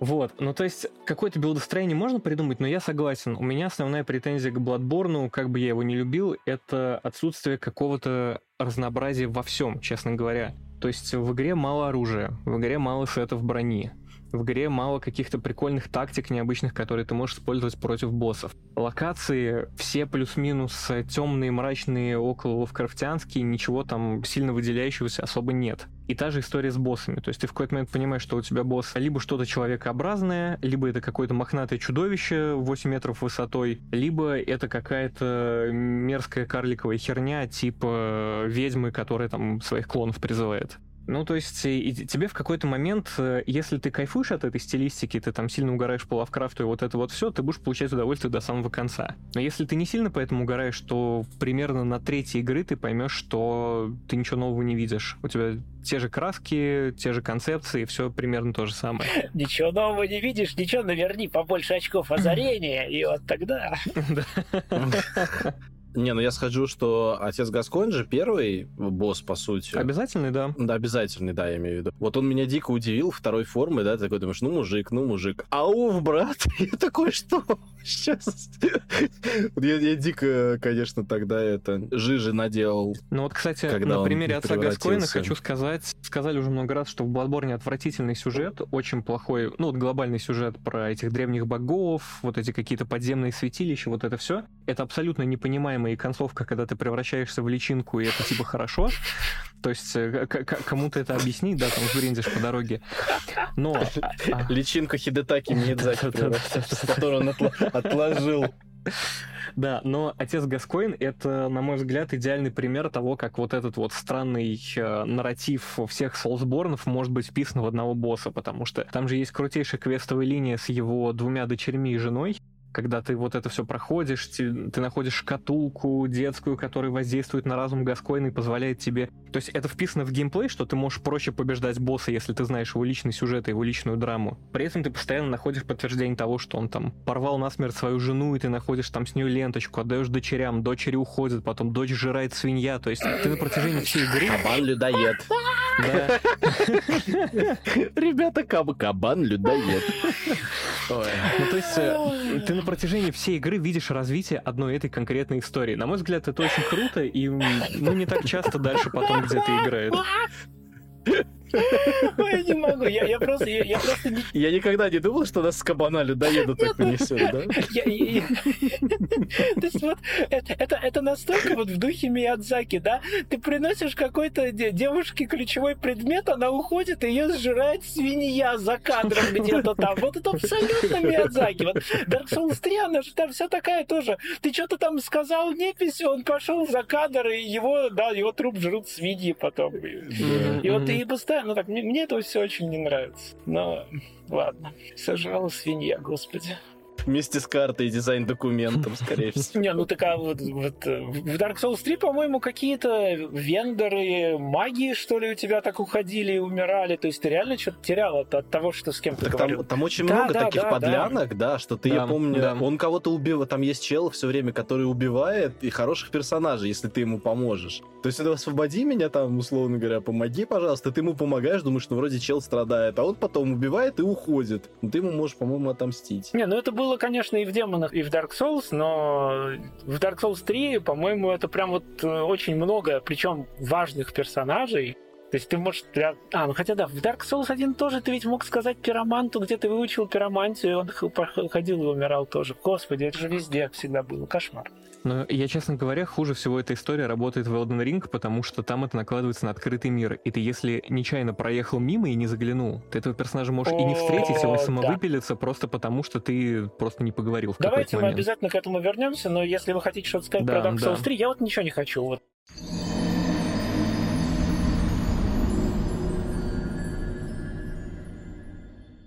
Она как-то вот не оставила у меня ярко негативных впечатлений, ну и ярко позитивных вот у меня как-то тоже не было. То есть я прошел я в целом с удовольствием, но к ее концу я понял, что очень сильно устал от, от подобных игр, и все. Поэтому, может быть, у вас что-то будет. Нет, я про Dark Souls хочу третий сказать еще раз большое мое уважение. Во-первых, Дьякон Глубин. Прекрасный босс. Я чувствовал невероятное удовольствие, их уничтожая.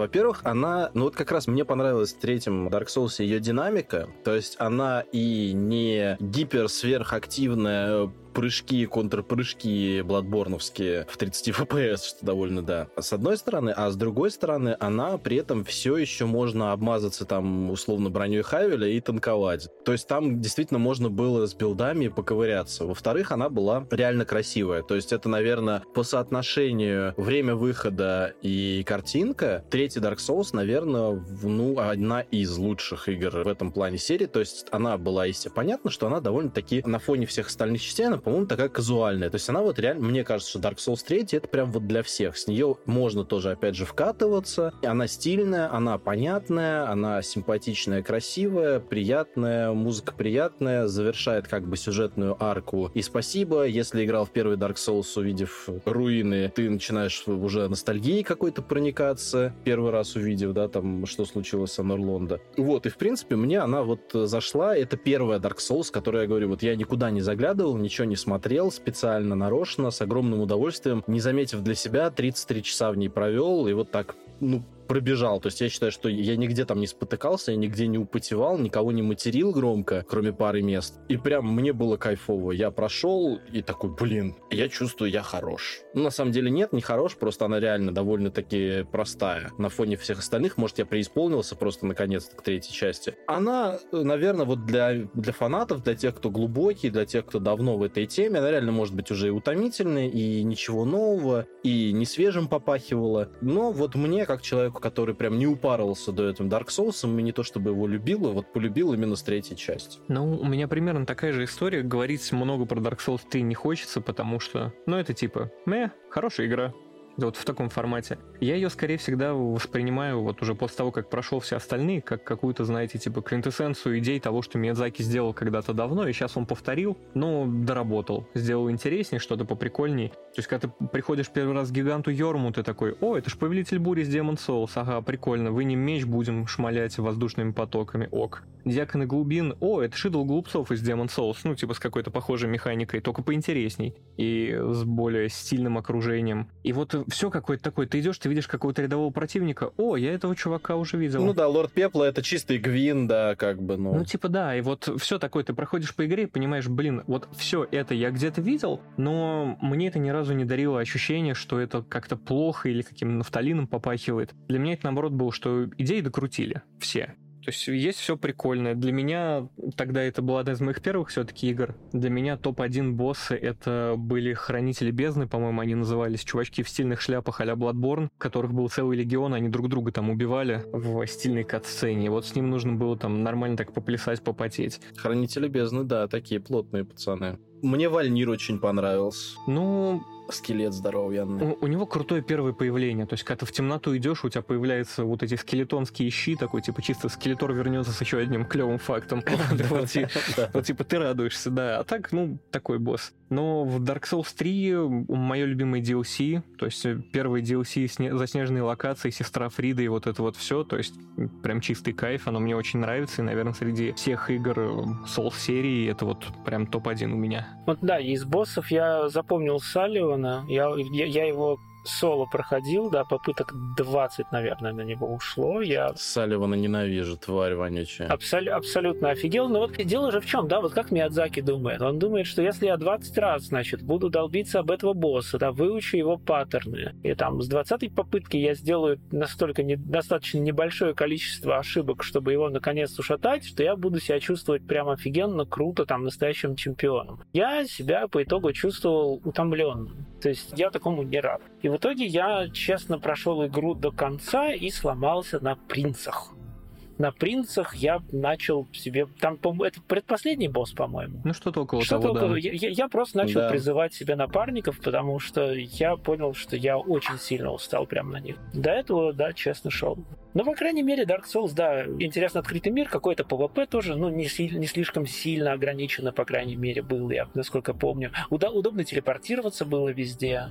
Там очень классные были костры uh-huh. расставлены, прям супер удобно было в нее играть по сравнению со многим.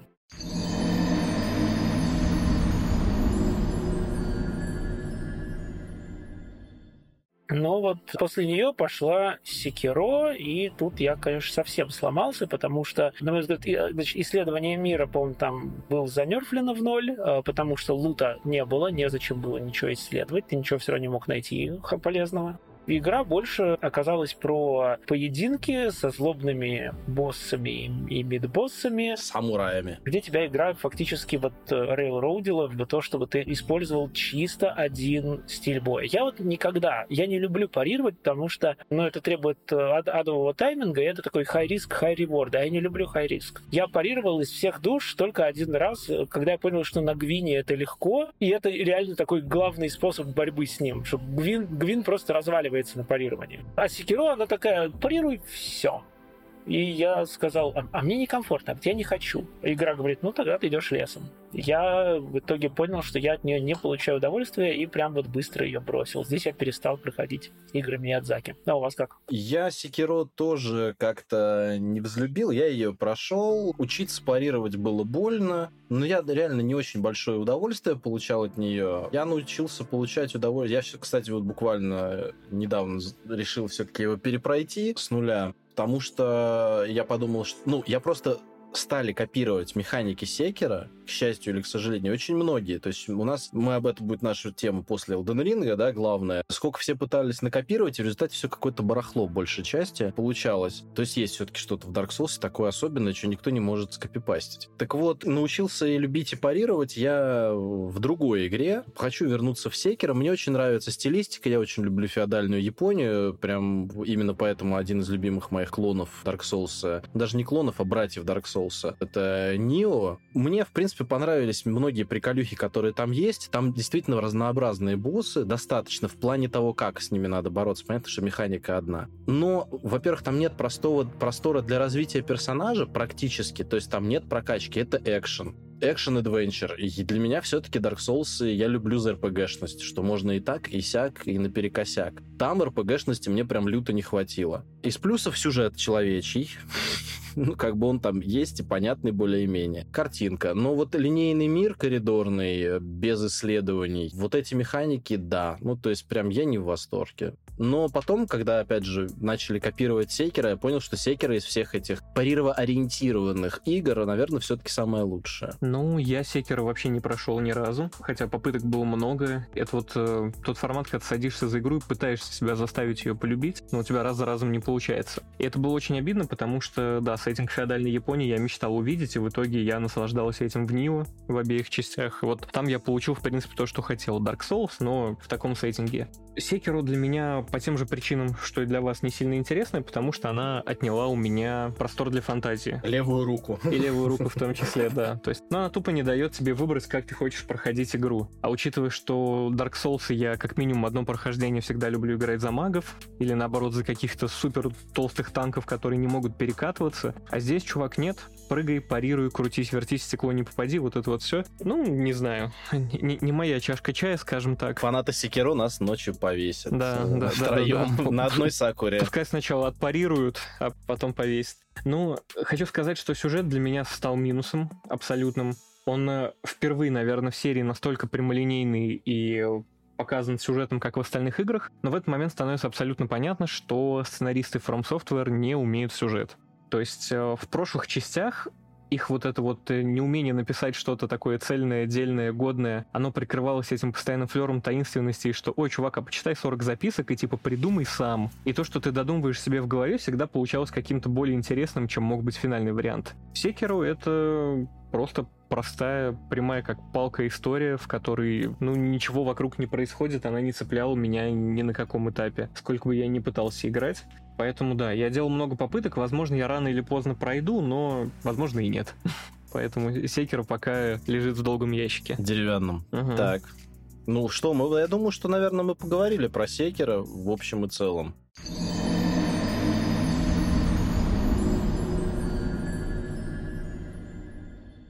Переходим к Elden Ring, и я тоже очень буду быстро. Я Elden Ring поиграл 6 часов, я такой, окей, это Dark Souls в открытом мире, когда у меня будет... Ну, просто он как раз вышел в тот период, когда все вокруг стало мрачным и грустным, я такой, я не хочу еще здесь страдать, простите, я хочу что-нибудь веселенькое. И отложил его, вот он у меня лежит, лежит, киснет, я жду DLC, которого все нет, и такой, ну ладно, пусть все еще лежит, у меня нет 100 часов на эту игру сейчас. А можно DLC к реальности, чтобы она перестала быть грустной? Да-да-да. Я Elden Ring наиграл часов 70, наверное. Но вот как, как только кончился открытый мир, кончился и я, я опять, короче, с негативом. Ну, окей, да, но можно начать с плюса. Плюс в том, что мне, каждый раз повторяю, исследовать миры в душах было интересно. Здесь Elden Ring, наконец-то, мне дал то, что мне хотелось, и я этому рад. Я рад открытиям, которые можно делать на ходу. Я рад тому, что она просторная. Я рад тому, что в ней много разных билдов. То есть э, можно играть как хочешь. Если у тебя там на пути встает босс, то, как правило, ты можешь пойти просто в другую сторону и поискать что-нибудь еще. То есть, да, открытый мир — это то, что, в принципе, нужно было серии, но мне кажется, что игра слишком сильно ударилась в вот эти вот поля и просторы, а лучше бы ей, наверное, пошел бы какой-нибудь, ну, условно говоря, там Dark Souls, но масштабнее. Поля и просторы, это, как уже вот Артем правильно сказал, на них очень легко пропустить контент. В Dark Souls, как бы, если ты зачищал локацию, ты, ну, как правило, находил на ней персонажей. Здесь, на этих огромных просторах, элементарно пройти мимо контента. То есть и, и до этого -то, вот Даниил говорил, что пропустил типа треть контента в Dark Souls 3. Мне вот, мне вот как раз это всегда не нравилось, как Миядзаки все прячет. Здесь даже то, что, наверное, он не хотел прятать, все равно. Ты просто это искать иголку в стоге сена. Ты встречаешь какого-то персонажа, даже если ты сделаешь все, чтобы квестовая линия его продолжилась, ты его просто не найдешь он телепортируется вот в какой-то один пиксель одной локации, а если ты эту локацию уже прошел, ты не будешь туда возвращаться. То есть ты просто потеряешь этого персонажа навсегда. И так э, фактически проходишь мимо большинства вообще контента в этой игре. Если ты не играешь по гайду, я не играл по гайду. Я поэтому все пропустил, мне это совершенно как бы не понравилось. Опять же, поскольку все разрослось, конечно, исследовать мир интересно, но ценность лута очень сильно обесценилась. То есть э, большинство оружия бесполезно, и поскольку тут билдов реально много, то и большинство всего вообще бесполезно. Плюс, поскольку, опять же, мир большой, и разработчики, наверное, они сами поняли, что если они в каждое, значит, э, место натыкают, в каждое опциональное место они положат уникальный контент, они, наверное, подумали, о боже мой, нет, мы разоримся, мы сойдем с ума делать столько уникального контента, который никто не увидит. И в результате они наполнили копипастой То есть эти подземелья, они сильно похожи друг на друга, боссы в них часто одинаковые. В целом встречаются одинаковые боссы и в мире тоже. И вот вместо того, чтобы сделать игру, может быть, опять же, поменьше, то, то есть получил, получился кейс Dark Souls 2 во многом здесь, по-моему. То есть количество есть, а качество от этого пострадало. И да, игра, мне кажется, должна была закончиться на столице, например. Был бы, то есть ты, ты приходишь к, дереву, к которому ты идешь всю игру, а потом игра говорит, нет, тебе еще часов 20-30 гулять. И это очень, меня очень сильно демотивировало. В общем, да, на мой взгляд, да, основная фишка в том, что нич... то есть принципиальных улучшений каких-то не было геймплейных. То есть камера все еще неудобная, баги, хитбоксы, все вот это все еще кривое. И самое главное, что бои с боссами, то есть сейчас просто, опять же, боссы стали более подлыми. Что делают многие боссы в Dark Souls? Они делают какую-то адскую шестихитовую камбу, ты думаешь, они закончили, а они замахиваются еще так, знаешь, пару секунд так медленно замахиваются, и, а потом совершенно внезапно пробивают вас насквозь. Это как вот этот вот э, замечательный сегмент из Монти Пайтона, там, где Джон Клиз бежит из леса, и э, стражники смотрят, да, он далеко, да, он далеко, да, он далеко, а потом их потрошит за одну секунду. Вот это вот э, вся, каждый босс в Dark Souls делает, делает вот такое. И это тоже очень фрустрирует, но Dark Souls, то есть Dark Souls, я сказал, Elden Ring, да. Elden Ring при этом добавила возможность призывать себе, даже если ты играешь в офлайне, я играл в офлайне, но можно было призывать призрачных напарников, И все вот эти разговоры о том, что типа в Dark Souls там не, должен, не должно быть изи мода, очень сильно разбиваются о том, что ладно тенденции. Если у вас есть напарник, это уже изимод, просто даже если этот напарник ничего не делает. Я просто призывал мимика с кучей хп, я прошел всю Elden Ring, ну, практически до, до, до финала в любом случае. Просто тем, что э, когда босс на меня смотрел, я уворачивался. А когда босс переставал на меня смотреть и начал, и начинал бить мои, моего саммона, я э, тюкал его в попку. Ну вот, вот собственно, и, вся хваленая, замечательная сложность. Elden Ring, в общем, в принципе, интересный открытый мир, но игра к нему была не готова, механика к нему была не готова, и разработчики, мне кажется, не, пол, не смогли полностью реализовать, в принципе, этот потенциал. То есть, на мой взгляд, это что-то уровня Dark Souls 2 по качеству. Ну, я наиграл в Elden Ring 160 часов. Это три прохождения за мага, за танка с ростовым щитом, и за чувака с двумя гигантскими колотушками, который бьет в прыжке, делает дрыневый и ваншотает почти всех боссов. То есть, как оказалось, самая рабочая схема — это просто делать заряженные атаки в прыжке, которые станлочат вообще там все-все-все, что только можно. Они не могут тебя убить, если они сами мертвы. Skill build. Да, да. Это, это, это буквально так и работает. К Elden Ring у меня супер противоречивые чувства, потому что я наиграл в него в итоге больше, чем в любую другую игру серии, но просто потому что я хотел наконец увидеть весь контент. То есть, типа, это столько времени, потому что... Да, она просто на порядок больше любой другой игры серии, по-моему, да. как раз. Чем, кроме, кроме Dark Souls 2, которая тоже была огромной, но вот Elden Ring еще больше. Ну вот в этом моя проблема. Я ненавижу игры, типа, на 60 плюс часов. Для меня это затягивание всего и вся. У меня не хватает концентрации, внимания, сил, желания, то есть ну, чего угодно. Когда такой большой мир и так... Интересный факт, но игры на 60 часов тоже не любят людей.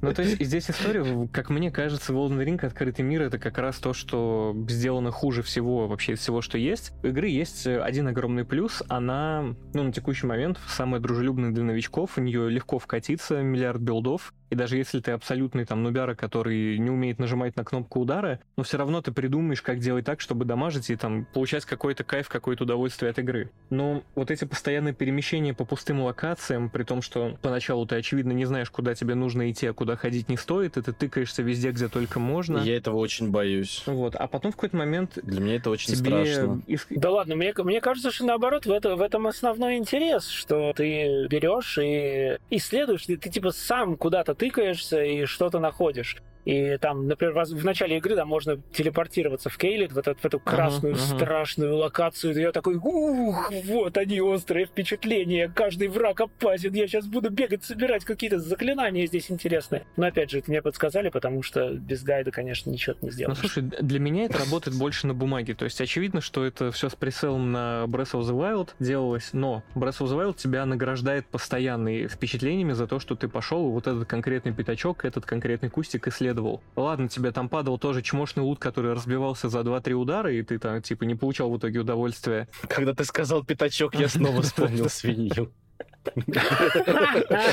Свинья людоед, за нами придет. Ну вот, исследовать Breath of the Wild было интересно. Исследовать Elden Ring э, интересно поначалу, потому что ты такой, о, прикольная моделька босса, о, прикольная моделька чего-то, о, ядовитое болото, давно не видел. Ну, то есть вот какие-то такие штуки. Пять лет не видел. Но в какой-то момент ты понимаешь, блин, я устал, я физически устал, типа, мне лошадь эту жалко, торрента, который, на котором ты катаешься. Можно я, пожалуйста, попрохожу концентрированный сюжетный контент, ради которого я играл во все предыдущие части. Мне кажется, что в Elden Ring лучше всего сделано то, что было хорошо сделано в Dark Souls. То есть какие-то закрытые замки, какие-то коридорные локации. Подземелья, да. Я думаю, мы с тобой можем согласиться на том, что там отличная столица. Вот Столи... Гигантский реально город, да. Новая Норлонда. Взаимосвязанные просто. как раз э, места. Вот, да, что-то что подобное. Но у меня как раз были другие впечатления, что мне вот настолько вот стандартные локации в целом вот надоели, что мне нравилось всегда вот возможность куда-то еще пойти и что-то еще там вот потенциально найти. Мне вот свобода для меня прям была очень в этом плане важна. Я эту тему оценил в том плане, что игра дает тебе всегда выбор. Мне понравилось то, что если я не могу победить босса, сюжетного, который стоит вот у меня сейчас на пороге, это заслонка, через которую я не могу пробиться, я действительно могу поехать в другое место и увидеть там еще 40 боссов, среди которых мне есть э, повыбирать, с кем пофехтовать. В этом плане, да, я абсолютно согласен, но огромная продолжительность игры в какой-то момент для тебя рушит. Да, когда тебе нужно ехать в эти горы великанов снежные и драться с огненным гигантом, это локация, которую я всегда просто спидраню и скипаю, потому что к этому моменту прохождения я выжат как лимон, и я не могу уже исследовать каждый пятачок, каждый сугроб, потому что я хочу перейти к финальным титрам уже наконец. Вот, вот, вот, сто процентов. Вот на самом деле этот гигант, это последний босс, которого я убил, я на него тоже потратил попыток 20, потому что я к нему пришел и понял, что я предельно не докачан, потому что он меня ваншотил. И вот вплоть до столицы, несмотря на то, что до этого момента у тебя ты реально мог идти в любую сторону и пробовать боссов в любом порядке, у меня никогда не складывалось такого впечатления, что ну, меня никогда не ваншотили, да, вот типа я мог пойти куда угодно, и мне везде было интересно, включая, ну вот вплоть, вплоть до, до самого босса столицы. Следующий босс, этот совершенно никчемный гигант на, на Снежной горе, это гигантский скачок сложности и полный отказ от как раз открытого мира. Ты должен пройти эту локацию линейную, после этого тебя телепортирует в летающую локацию линейную, а там, значит, Арнштейн и Смог только гораздо хуже, потому что у Арнштейна и Смога была возможность спрятаться за колоннами от них, были разные характеристики у одного и другого, ты мог там выбирать, кого из них убивать первым. Здесь просто оба какие-то супер агрессивные, супер быстрые, разбивающие колонны уроды. Я просто на этом перевернул стол и отказался в это играть дальше. Да, согласен. Я всю финальную часть игры проходил в кооперативе, либо сам кому-то помогал что-то делать, потому что ну, это уже невозможно, и у тебя не хватает сил. Ты чувствуешь, что этот челлендж, он не оправдан абсолютно да. к финалу. При этом сам финальный босс не настолько сложный, как все чуваки, которые встречаются до него, последние там три или четыре. Я посмотрел на ютубе финального босса, я был в шоке от того, как можно вот с таким огромным опытом делания всяких душ сделать настолько ужасного финального да, босса. Да, он, он попросту скучный и унылый.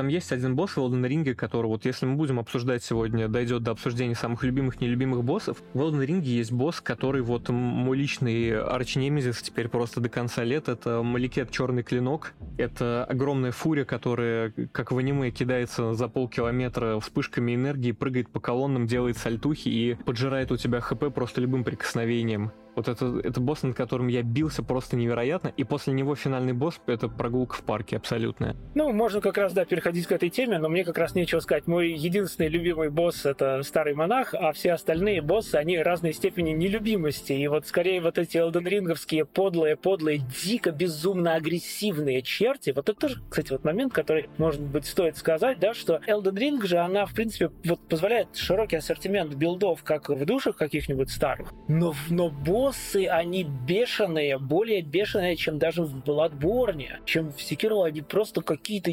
сумасшедшие по агрессивности. И это не очень вот хорошо, мне кажется, может быть, сочетается с какими-то более размеренными билдами, типа каких-нибудь лучников, я не знаю.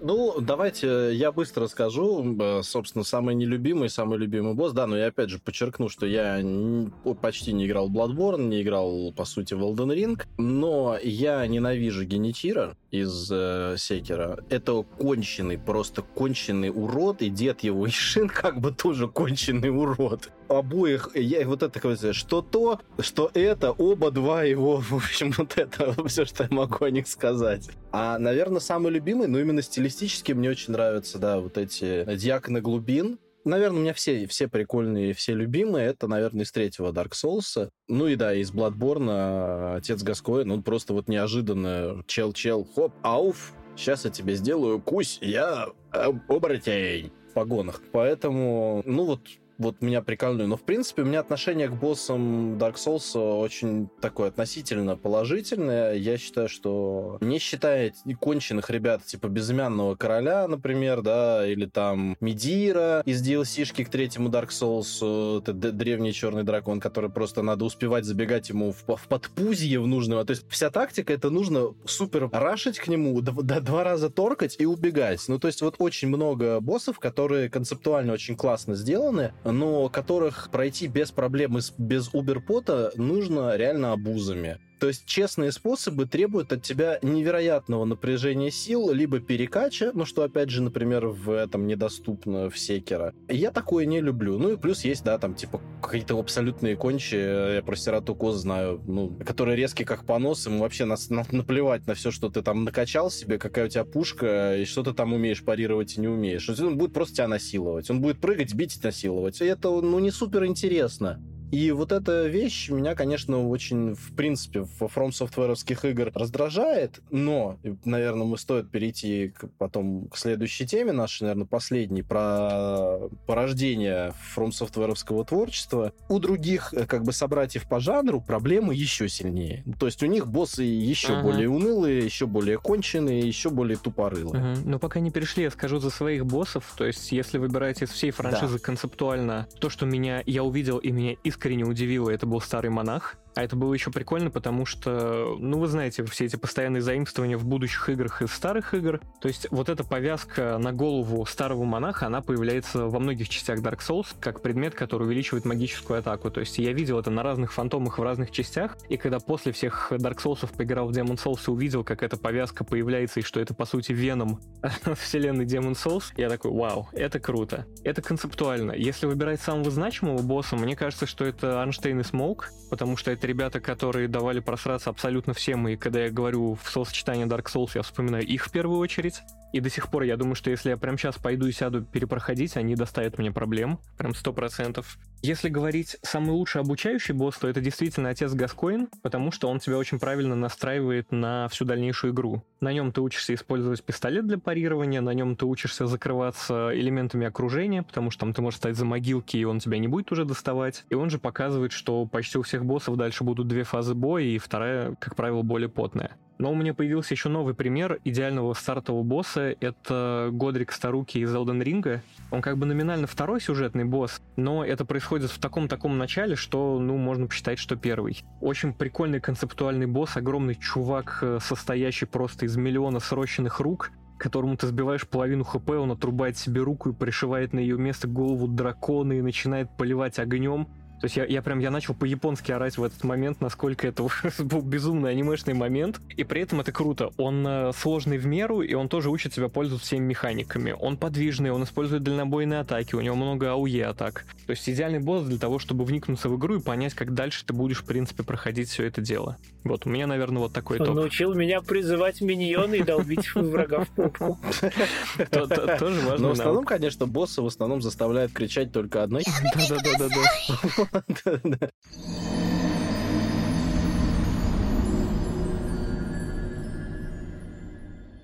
Давайте про клоны поговорим, про клоны, братья, что у нас достойного, что недостойного. Я начну, потому что, ну, для меня это очень важная тема. Я очень много пытался во что-то поиграть, кроме того, что придумали From Software, начиная с самого первого клона такого очевидного, это Lords of the Fallen, который был криворуким, довольно посредственным дешманским, но, кстати, довольно компетентным клоном Dark Souls. И, собственно, заканчивая, вот у нас буквально недавно вышел Remnant 2, который я даже не стал играть, потому что первый меня абсолютно не зацепил, и он мне абсолютно не понравился. Буквально недавно я прошел Jedi Survivor, наконец-то, отправив, кстати, по, по, это, отправив диск Никите Волковичу, нашему тоже автору мира фантастики, по почте. Забирай, Никита, забирай, мне он не нужен. И из всех, в общем, из всего, а я пробовал куча инди двухмерных, которые пытаются сделать Souls, типа там Blasphemous и Dev Gambit. Я реально пробовал, мне кажется, тупо почти все, но мне зашло реально, ну и, соответственно, я прошел только две игры. Это Нео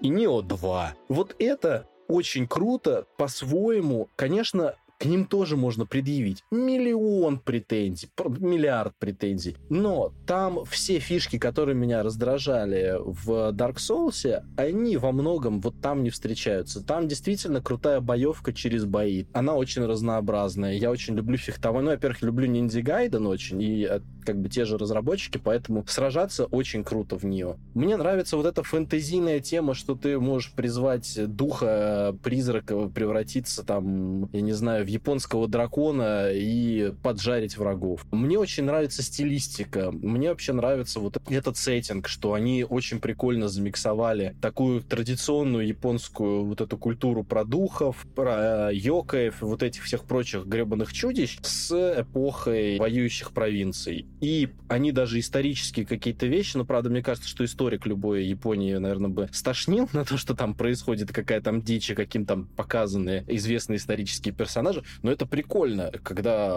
выходит, блин, Сёгун будущий, как его, господи, простите. Давай, вспоминай. Набунага, да, ага. там, когда выходит Набунага, когда выходит Набунага, да, ты такой, а еще это мертвый Набунага возрожденный, тебе нужно с ним махаться, а с ним еще и ледяная девочка. Ты такой, о, вот это поворот. Да, или когда там Токугава тебе задание дает, такой, о, прекрасно, это замечательно. Ну и плюс она яркая, такая прикольная, своеобразная. И главное, там много лута. Вот я, я очень охоч до Диабло вот этой всей фигни. Многие, типа, почти во всех рецензиях на Нио пишут, блин, в этой игре тонны лута, оно бесполезно. А я люблю вот это плюс 3 к урону огнем, плюс 5 урона электричеством. И я прям наяривал на эти сеты, плюс они реально красиво выглядят очень, все эти самурайские доспехи, поэтому вот Нио — это One Love. Я очень люблю Нио, рекомендую от себя вот из всех этих клятых Сёрджей, Lords of the Fallen, Эшенов, я реально пробовал все, все барахло. Нио топ. Ну, я не оценил, но как раз я к этому времени безумно, когда вышел Нио, я уже безумно устал от души и им подобных сосаликов. Поэтому, когда увидел, что в Нио тоже опять эти зубодробительные боссы, которых нужно по 20 раз долбить, я просто, я сказал, господи, нет. Я не хочу видеть, в общем, ничего подобного больше нигде и никогда.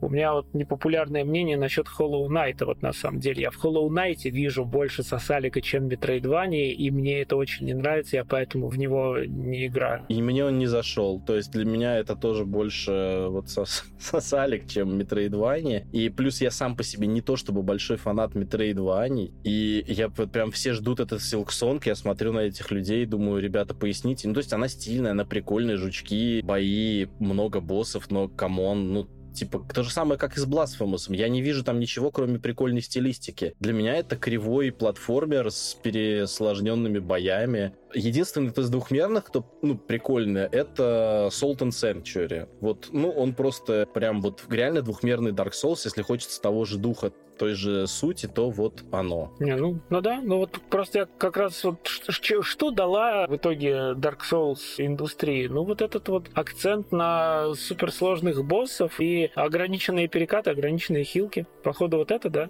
Вот что еще? Да, как-то не очень. Ну и нас же ждет очень много клонов. Нас ждет еще впереди Lies of P про Буратино, или как он там, я не знаю. А, у нас еще, у нас был Steel Rising, который тоже как-то мимо прошел. У нас была Тимезия. Тимезию раздали по подписке в PS Plus. Я поиграл ровно 25 минут и понял, что я, я этого не вынесу просто. Ну, это настолько прям плохо. Это, это типа Bloodborne дома. Да, у нас есть Bloodborne дома. Тимезия от э, Team 17, который просто, ну, он просто убожественный. Начинает, что там интерфейс, по-моему, в Paint нарисовано. Ой. Ну, я в этом вопросе больше как Дани, я, наверное, играл практически во все эти клоны, потому что мне, мне хотелось...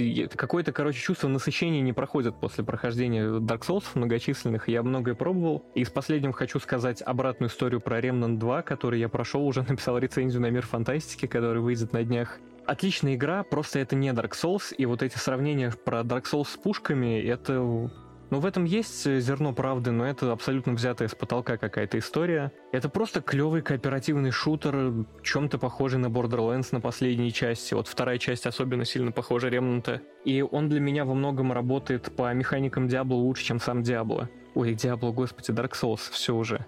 Вот понимаете, с, с этим Dark Souls, что там повествование кривое, что у меня мозги уже все скривились. Вот. Э, играешь Remnant, он... Э, вторая часть намного лучше написана, чем все, что есть у From Software. Там эти за записочки, дневничочки, там интересно читать, там запечатлена какая-то реальная история. Там есть отдельная локация леса, где ты читаешь книжки, в которых там жители записывали какие-то сказки, басни, предания и стихи своего народа, и ты читаешь, блин, ты как будто реально постигаешь какую-то новую культуру. То есть это классно. Поэтому я люблю Remnant, особенно если его можно разделить с друзьями. По более таким клонам, которые пытаются следовать формуле. Отмечу тоже Нио. В основном первую часть, вторую я, к сожалению, до конца так и не прошел, поэтому судить пока не могу, насколько она там до финала дойдет хорошо, но мне тоже нравилось. Первая вообще отлично, это тоже какой-то другой взгляд на жанр, он довольно клевый. Lords of the Fallen мне не понравилось, но в ней великолепный дизайн брони когда ты одеваешь персонажа в такую гигачатскую, огромную какую-то дверцу от шкафа и понимаешь, что все, я иду бить рожи просто, типа это. Я еще вспомнил, Mortal да, Shell вот, еще был. Тоже. Вот следующее, про что я хотел сказать, Mortal Shell неплохая. Неплохая. Она больше всего, наверное, похожа на Dark Souls. И босс Гриша прекрасный. Гриша, да. Вот она похожа по многим параметрам, но она все-таки она очень инди. То есть ты играешь в нее, ты понимаешь, что ты как будто бы не полноценную игру прошел, а какую-то технодемку, которая вот... Большую демку. Да, когда-нибудь станет, может быть, игрой. Но, тем не менее, она клевая.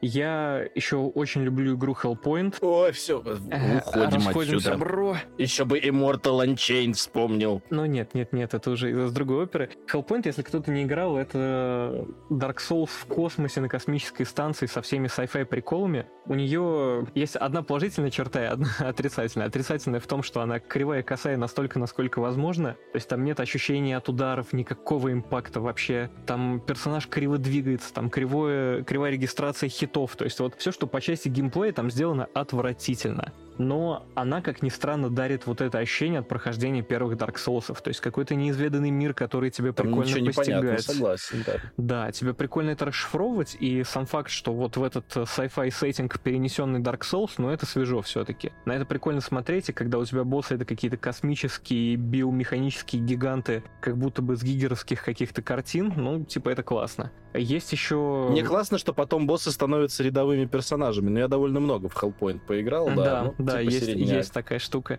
Из похожего смены жанра, если помните, еще был The Search, который типа про киберпанк людей с протезами, где ты там в постапокалиптичном киберпанк будущем рубаешься за чувака, который... Первую часть поиграл, часов 6 и дропнул. Ну вот я больше во вторую. Это попытка сделать что-то другое и не рабочее абсолютно, к сожалению. Тоже кроме стилистики зацепиться вообще не за что. Ну, поэтому да, среди всего этого, наверное, мой топ это Remnant, Neo и Mortal Shell для тех, кто любит, ну, совсем коротенькие игры, вот, типа, пройти, забыть на вечерок. Потискать Гришу. Потискать Гришу, да. Сережа. Ну, как я сказал, мне, мне все не нравится. Я, я очень устал от этого. И я считаю, что сложность, сложность не должна быть самоцелью и просто вот э, рас, рассчитывать на то, что игрок будет безумно кайфовать просто от того, что побьет какого-то сложного босса. Не, ну, наверное, на многих это работает, раз вот так вот вокруг э, Артема все роем бегают и кричат «иди умирай срочно», да? Но мне, кажется, что одного этого недостаточно, и, на мой взгляд, этот подход унылый, поэтому как бы вот если все наследие сосаликов это высокая сложность и там перекрытие дубликаты, но извините, как-то... Спасибо, но нет, я лучше пойду в какие-нибудь сюжетные игры вместо этого. Тут должен быть отрывок песни, это «Спасибо, но нет». Спасибо, но нет. Ждем ли мы сериала от Netflix? Что? Да. Что? Да. А, сейчас 1 августа, Значит... а не 1 апреля. Да, да. Да-да-да. Они, да, они да. хотят сделать что-то в стиле Castlevania, только подарку. Я так понимаю, по вселенной первой части это будет Лордран, но какие-то отвлеченные события от событий игры, вероятно, прошлое, может быть, про семью Гвина и вот это все королевское их потомство. Кстати, каст на Гвиневер уже есть, вот он. А, анимационный. Конечно же. Это будет анимационный сериал, да. Но это такой слух. Да, слух это слух, то есть это не прям не сто процентов, но я бы хотел на самом деле. Потому что есть еще графический роман, и он был очень стильный, очень прикольный. Не знаю, зачем нужный, но вот я его поставил на полку с удовольствием, просто потому что он, блин, красиво нарисован. Ну, у меня с сериалом такая история, что я посмотрю, наверное, но мне непонятно, опять же, да, зачем это и что там показывать. То есть Dark Souls это все-таки, ну, такая нарративная штука про твой личный опыт, про то, как ты страдаешь, ты умираешь, ты учишься, и смотреть, как это делает какой-то другой чувак в сериале, я не знаю. А если всем персонажам, которых мы встречали там в первой части, если это будет, например, приквел, дадут голоса какие-то сюжетные линии, я пока не уверен, что это будет интересно смотреть. Все-таки там интересный лор, но он не настолько хорошо, глубоко прописан, чтобы под это делать какую-то отдельную историю. Да, и здесь вот, я как раз хотел сказать, что истории во всех вот этих вот From Software'овских играх, они ну, плюс-минус одинаковые, типа, когда все было хорошо, а потом благодаря каким-то замечательным людям и какой-то замечательной уличной магии все внезапно испортилось, и теперь у нас тут полный постапок, все деградировали, выродили родились в уродах, все сумасшедшие, все, все вымерло, все тлен и гниль. А ты пришел, часто всех тут убьешь и решишь, что дальше делать. Каждая часть вот так работает. Я вообще немножко в шоке был от Elden Ring, потому что там они же позвали типа Джорджа Мартина, а сюжет в Elden Ring, он один в один первый Dark Souls. Ну, то есть вообще, вплоть до деталей. Я, в общем, не знаю. То есть это, это игра, в которой все сюжетные события фактически случились до ее начала, с одной стороны. Но фэнтезийный постапок. Да, с другой стороны, как бы снимать какой-то вот этот вот что-то про приквел, про то, что сифозный дракон предал остальных драконов. Ну, я не знаю. Мне, мне кажется, это недостаточно как-то интересно. Но снимать про путешествие безымянного, молчаливого гнилья, который пришел всех убил, еще менее интересно. Поэтому, да, это реально is this an out of season April Fool's joke? Но будет прикольно, если сюжет серии нужно будет расшифровывать в коротком описании к серии, типа, то, типа, типа всю серию они молчат и просто ходят. В титрах. Да-да-да, а ты потом сам додумай, чувак, что произошло. Да-да-да. Еще нужно, чтобы 25-м кадром там были зашиты какие-нибудь subliminal messages, чтобы, чтобы как, какие-то посылы задом наперед там э, звучали в одном ухе при просмотре, что-то такое. Иначе это будет недостаточно Dark Souls. Это надо, чтобы зритель, короче, в полной мере страдал, как и игрок. Вот. Надо, чтобы это был экзистенциальный опыт, чтобы не каждый зритель дожил до конца. Prepare to die. Вот, хорошо. Вот тогда это будет Dark Souls. Не, ну на самом деле какую-нибудь лодную историю, типа про падение изолита, да, или там про, не знаю, про чумной город. Представьте, серия просто показывает 40 минут болота. Представляете, что э, конец каждой такой истории, типа, они все прогнили и встали на месте ждать, пока к ним придет герой вот, ну, это, каждая история же этим закончится. Вот. Типа... Или там история строительства Анор Лонда. Ну, типа, можно, конечно, что-нибудь привязать. Мужик с ключом, который будет сидеть где-нибудь в углу на протяжении 15 серий, уйдет в неизвестном направлении. Ну, то есть, в общем, да, это все шутки шутками, мемки мемками. Кстати, я вспомнил самую смешную шутку над Dark Souls, которую как раз позволил себе Jedi Survivor. Я реально, я тогда отложил геймпад, мне кажется, я 10 минут ржал. Значит, там есть босс, называется Инженер Рик, мастер дверей. В общем, на каком? Значит, инженер Рика можно убить вот этой дверью, собственно, и все. То есть, ну, он, в принципе, от одного удара умирает. Он, главное, выходит под пафосную музыку, как вот эти выбегают, значит, на ринг, вот эти бойцы э, ВВЕ, вот, и тут, значит, с одного удара Рик, инженер, лазерным световым мечом один удар, он падает. Это было очень орно. Наверное, лучшая шутка, единственная хорошая смешная шутка в Jedi Survivor над всей вот этой дарксоуловской секирошной темой.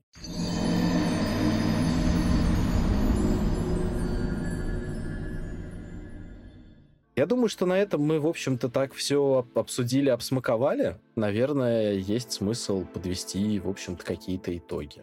Умирайте поменьше, живите счастливо.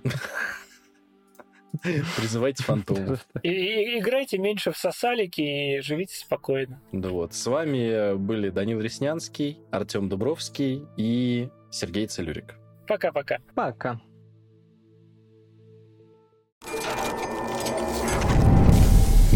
фантастики.